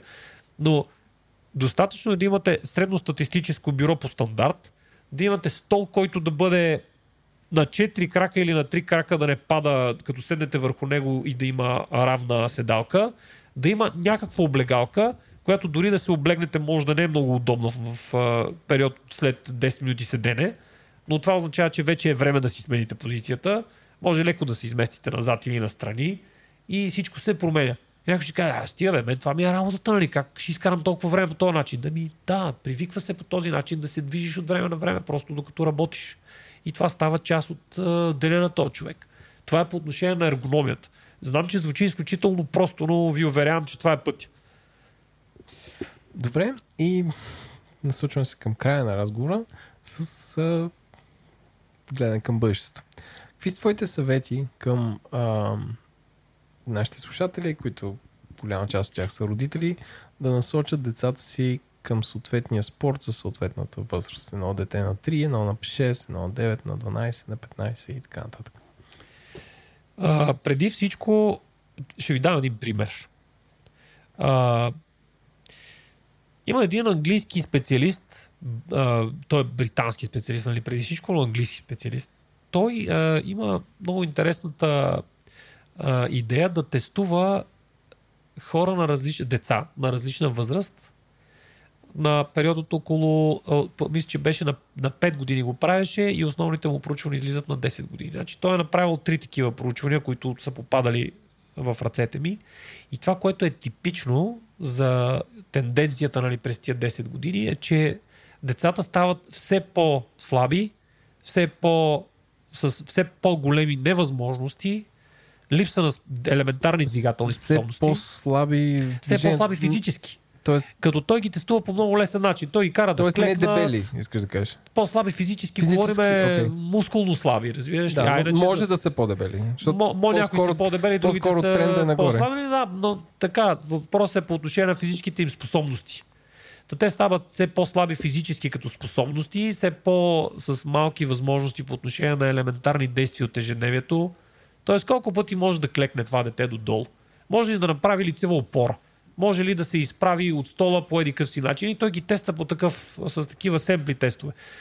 Та, а, тенденцията, която нали, той демонстрира в проучванията си е нещо наистина много страховито, което демонстрира по-скоро проблема при подрастващите. Проблема при подрастващите е изключителното ориентиране както на системата на образованието, така и на родителите към реализация на децата, и то ранна реализация на децата. Тоест те много рано загубват а, стремежа си към физическа активност. Сега не знам, нали, не знам доколко Нали, тъй като аз имам две малки деца и знам колко активни са. Нали, Едното е на 3, другото е на 6. Значи те са като, а, пф, не знам, нещо средно между X-Wing от Star Wars и а, Тас от а, Bugs Bunny филмчетата. А, просто са много активни деца и това е естествено в въз, възрастта, в която попадат. Нали, някой ще каже в тази ситуация какво е добре дали да ги стимулираме да правят в този, в този период от живота им. Първо е много добре този период от живота им да го задържим като, като активност. Това е едното. И второто нещо, т.е. всячески, каквото ще да е. И второто нещо е, и когато е, естествено родителите имат някакви приоритети да реализират децата си, да не забравят, че това, което ще се случи с тях физически в хода на времето е необратимо. Тоест, то е трудно обратимо. Не, че необратимо, но е трудно обратимо. И въздейства върху взимането на решенията на тия деца. Ако тръгнем напред във времето, това, което е важно да не се случва при вече спортуващи деца, защото има и такива, които вече са се насочили към нещо, един от най-важните фактори за а, проблеми от всякакъв характер, физически характер, говорим основно, или всякакъв физически характер, е това, че децата рано се специализират в различни спортове. Много рано. И това е един от основните, наистина основните а, фактори на травматизма. Тоест, за едно дете е важно то да бъде, да практикува различни неща. То е добре да бяга, добре да скача, добре да плува. Но сега, окей, добре ли е да плува едно дете? Едно дете е много добре да плува и това е чудесно, ако детето харесва да плува. Но да кажем, моите деца имат някакъв страх от водата. И аз много искам те да плуват, Нали, аз а, а, имам лиценз за ветроходна яхта, нали, имам големите амбиции да ги заведа на едно плаване и така нататък, но не мога, защото те не могат да плуват. И проблемът е, че те се притесняват от водата, опитваме се по, някакъв, по някакъв начин да се справим с това, но това не е тяхното нещо. И аз, аз естествено не съм се отказал, не искам да ги турмозя, но а, защо, защо да, не, нали, да не се насочи към това нещо много рано? А, ако едно дете харесва да плува на 3 годинки и още от бебе са го подлагали на подобен стимул, е окей да го прави. Въпросът е да е многофакторно това, което се прави с едно дете и да не се специализира рано. Може, трябва ли да избягваме нещо, примерно, в някаква възраст? Не трябва да избягваме нещо в някаква възраст, но освен това, просто да натискаме децата в конкретна посока, отвъд техните физически възможности. Да станат балерини, например, всички момичета. А, вижте, а, има сега ако тръгнете да гледате, да кажем, в областта на спортната гимнастика или художествената гимнастика, те имат конкрет, конкретен подход. А, специалистите там. Нали? А, доколко, доколко този подход е добър от а, гледна точка на здравето на тези деца, може да се говори много. Много често не е особено добър. Обаче има деца, които изключително много се забавляват да правят това. И тях нали, не можем да ги просто да им кажем, гледайте, вижте сега тук правите нещо нередно.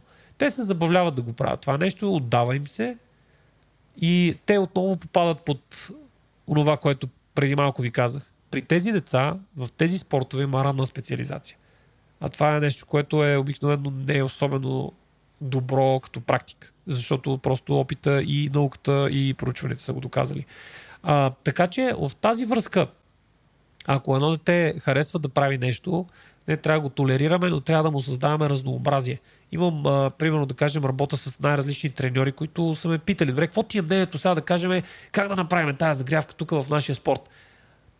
А, има една такава тенденция в тези спорт, да кажем, волейбола. Волейбола преди време нали, защото и аз съм го практикувал този спорт немалко години, а, нали, загряхме с футболче.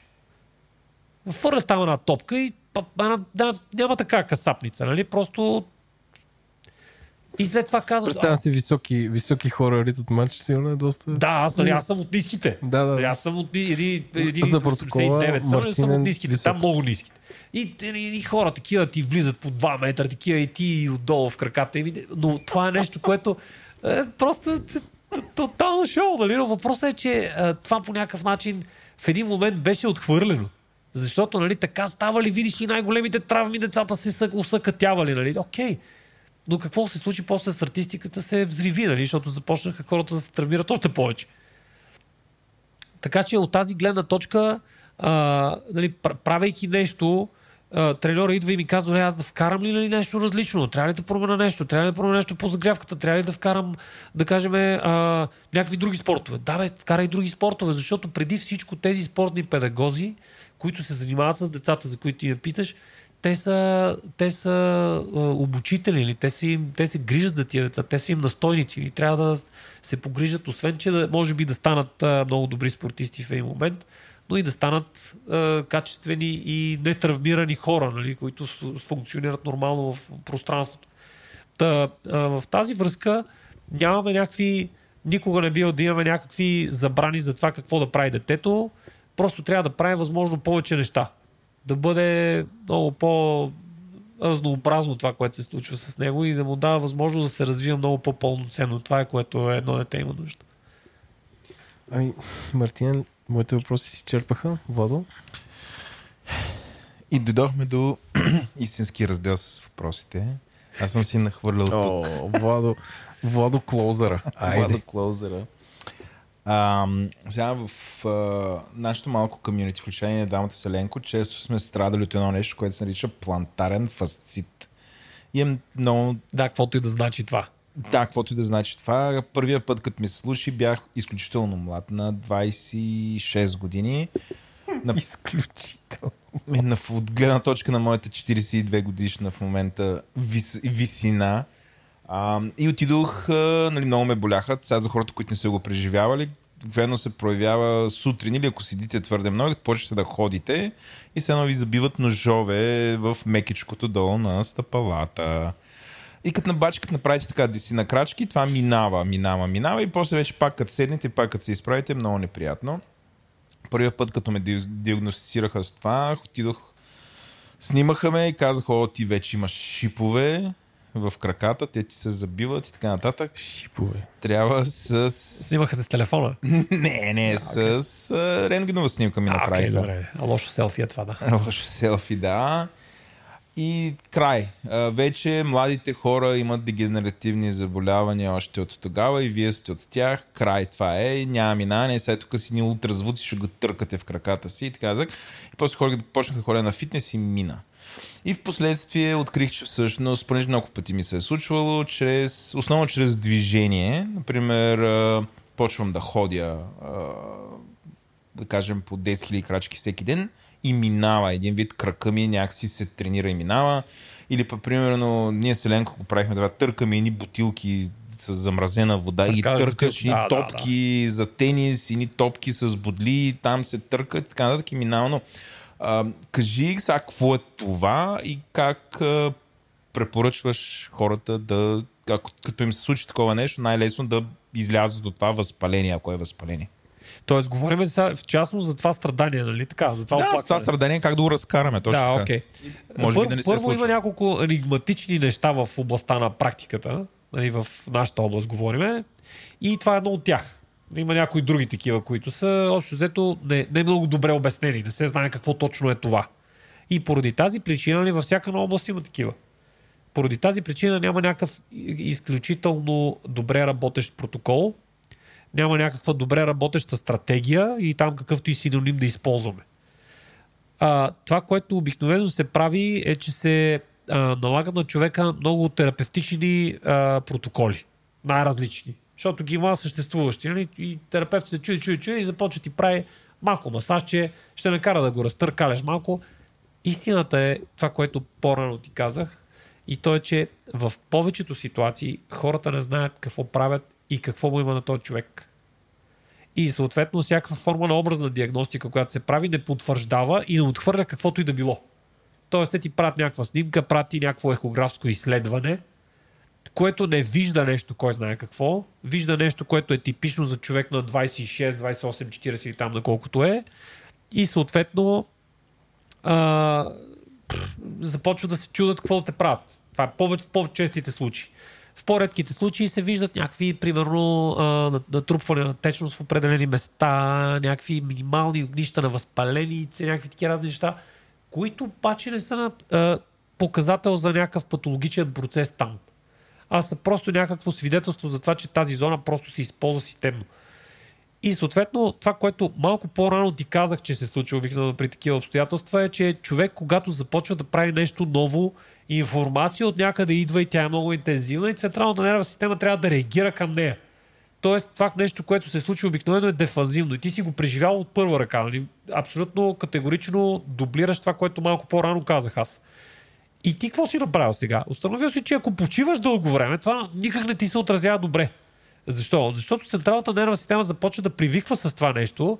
Основният стимул, който е, е движението и вертикалният стрес, който действа върху тия всичките рецептори долу, променя по някакъв начин тежестта на тялото тъканите и тъканите се разтягат, компресират. Нали? Съответно, това цялата тая информация нагоре предизвиква информация надолу реакция и ти усещаш тази болезненост и имаш нужда от някакво време, за да се адаптираш към нея. И сега ти какво си установил? Ти си установил, че ако е подлагаш на някакво дозирано въздействие на тия фактори, това разтягане е дозирано, което се получава стъпвайки, нали, отваряйки се свода, нали, натоварвайки го с тежестта на тялото. Компресията на тия меки тъкани, която се получава между отделните костни структури долу по ходилото и така нататък. Нали, случвайки се това нещо, на тебе всъщност, дозирайки го, както казахме преди малко в дозата е отговора, това нещо започва да се повлиява добре. Тоест много добре сам си установил като нали, добре разбираш ситуацията и можеш да усеща това, което се случва в момента с ходилата и си го подложил на това прецизно дозиране и адаптиране във времето. Това обикновено е отговора при подобни обстоятелства. Обикновено на тези хора се дозират крачките, периода, или даже не крачките, защото някой ще каже, добре, ама аз нали, нямам такъв часовник, нямам такъв а, телефон, нямам кръчкомер, нямам. Окей, но имаш часовник, примерно, с който можеш да отчетеш колко време ходиш. И, или другото нещо, което е нали, колко време ходиш и в някои малки ситуации, да кажем, терапевтът ти дава някакво смешно движение, което да правиш през час през деня, което а, адаптира допълнително тия там зонички, за които си говорихме. И това ти е изхода от ситуацията. Нали, звучи супер елементарно, човек си каже, чакай, бе, аз сам ще се справя. В повечето случаи, ако човекът е с всичкия си, той се справя сам. А, ти спомена това за хоренето. Има, нали, всички сме го чували това, 10 000 крачки на ден. Това мит ли е или е по-скоро вярно? Ами не е вярно, защото всеки човек има различно ниво на функциониране. Нали, все пак има хора, които преминават 10 000 крачки просто е така за здрасти сутринта. Еленко е такъв според мен. Примерно, да. Окей. Okay. Той за тях, нали, ако му кажеш, трябва да ходиш толкова, и той ще каже, чакай, аз хода по 50 хиляди на ден. И съм си окей, ако хода по-малко, аз не се чувствам добре. Нали, чувствам се недотренирал. Нали, това е извън моите норми за физическа активност. Нали, за него това е неприложимо. Другия пък, примерно, седи цял ден. И само казвам, аз да 10 крачки средно на ден е супер. Нали? Той човек си казва, окей, този човек ми звучи добре, хареса ми как говори. Нали, защото ще има много хора, които ще се подразнат от това, което чуват, други, които много ще им харесат, трети, които ще са безразлични, но да кажем, че той си е харесал. Нали, харесал ме, какво ще кажа. Каза му да, става и утре навънка с 10 000 крачки. И след два дена проклина деня 28 а, юни, в който това нещо е нали, станало решение в съзнанието му, защото вече е с твоите оплаквания, да кажем. Да. Или с уния колене, за които си говорихме с Еленко по-рано. Да. Така че няма, нали, трябва човек, ако е в тази среда, трябва да направи 10 хиляди си крачки, които си си е определил и с които се чувства добре. Ако е под тях, трябва да почне с хиляда крачки. Това е неговото. Последен въпрос. Попитахме, това е съвсем сериозно, наши познати кинезитерапевти, какво да. да те попитаме теб и те казаха, попитайте Мартин за криокамерите. Кажи сега, какви са тия криокамери? Това са камери, в които се криеш. Точно ще я да кажа, Точно че това така. са камери, в които много добре можеш да изчезнеш от... а, За нали, винаги, от, в ледената епоха. За, за винаги изчезваш и нали, действа като хайпердрайв и преминаваш много напред, нали, отиваш на Татуин при а, нали, народната планета на Анакин Скайлокърта. Значи, а, въпросът е, че а, всичките тези а, методи на, да кажем, на терапевтично повлияние имат някаква конкретна идея за себе си. А, до голяма степен това, което ще ти кажа, припокрива това, което ви казах за пистолетите. Да, за терагън. А, и съответно за всичките други подобни нали, Джаджи. Джаджи, ако можем така да ги наречеме. Пошибалки. Ние също така им казваме. Човек трябва да внимава, т- купувайки подобно нещо или отивайки в подобно нещо, какво цели. И до каква степен подобно нещо а, му дава Да, някакъв какво е обещанието? Да, какво е обещанието обеща- за, А, то- на тази криокамера? Какво В- обещава? Тя така, че някакви хора там се примамват и хората. Защото едва ли просто, ей, криокамера и се, и се скриваш вътре. И истината е, че аз не съм човека, който да даде точен отговор на този си, въпрос, защото а, познавам изключително бегло този терапевтичен подход. Той даже не е терапевтичен, той си е а, разработен изобщо медицински подход. Много лекари го препоръчват и така нататък. Нали, но идеята за това нещо в повечето случаи използват много сух студ. Тоест, кама, те- температурата е много, много, много ниска, нали, но тя Минусова. няма никаква минус, Минусова. много ниска, много, много, Над- много над под 100. нулата. Над 100, да, надолу, още Или повече. ти пада ръката. Не се начупваш е като за Терминатор дълго 2. Да, но там нали, ти влизаш за много ограничено време, нали, предизвиква а, констрикция, нали, събиране на съдовете повърхностно, а, в последствие те се, нали, се разширяват, има една камара физиология за това нещо, но искам да ви кажа нещо много важно. Тези мет- методи, специално с криокамерата, са недобре проучени и това трябва да го знаем. Нали, Те, те имат някаква идея, а, имат някакви направени нали, за себе си а, такива проследявания, имат някакви направени тестове с определен брой хора, но нали, имат да кажем някакви ориентировачни резултати за момента, към които нали, можем да се да кажем съобразим до някаква степен и да вземем решение. Въпросът е, инвестирайки подобни, защото това е много скъпо, не знам дали знаят нали, Звучи супер скъпо. това е нещо изключително да. скъпо. Въпросът е, инвестирайки в подобно нещо, ние какво печелим? И можем ли да направим за тези хора, които търсят този ефект, т.е. в повечето случаи това са хора с хронична болка, хора с, да кажем, след оперативни намеси, хора след травми, които са се повтаряли многократно, хора след остри състояния. Нали, това са хора, които, пак ви казвам, имат проблем с заниженото качество на живота. И много тъпото нещо е, че в повечето случаи тези хора получават някакво привидно усещане за комфорт след камерата. Мога да ви обещая, че тези хора нямат по-добро качество на живот в последствие. И това е много, много ключов момент. Така че, ако ще облегчаваме симптоматика, ако ще им създаваме комфорт на тези хора, имаме много начини. Това е един от тях. И е окей, ако сме в състояние да си го позволим и ако хората са, са нали, за тях им е достатъчно просто да им облегчиш симптоматиката. Мартине, много ти благодарим за разговора. Със сигурност се накарал много, много от нашите слушатели да се замислят какво е окей, какво не е окей, какви са стъпките. Ами надявам се да не са заспали хората. Нали? Дали ме е било интересно вече е друг въпрос, но опитах се да бъда полезен по начина по който бих могъл да бъда и естествено винаги може да говорим много по тези теми, за които сега засегнахме. Аз ви благодаря, че ме поканихте и че проведахте този разговор с мен. За мен беше наистина удоволствие. Да, и за нас. Благодарим. Това беше всичко от нас. Ако епизод ви е харесал, ще се радваме да им пишете на info.govori-internet.com. Също така може да им пишете в Twitter. Може да оставите ревю в iTunes или в Spotify, където може да го направите единствено през телефон. Ако този подкаст не ви е достатъчен, вижте другите ни подкасти като Ден, Говори артистът, Естествен интелект, Парите говорят, Дропи Чили и Транзистор. Това бях аз, водещия Еленко, продуцент на броя е Владо, редактор на втората част е Димитър Панайотов, аудиоредактор и монтаж Антон Велев, музиката и корицата за епизода са на Унко, а дизайна на бъдещия сайт е от Иван Гинев. Благодарим на нашите над 200 патрона, които подкрепят цялата мрежа и правим подобно съдържание, както и на партньорите ни от DFBG, SiteGround, Dext, Sendinblue и май за сега е това. Останете с нас до следващата седмица.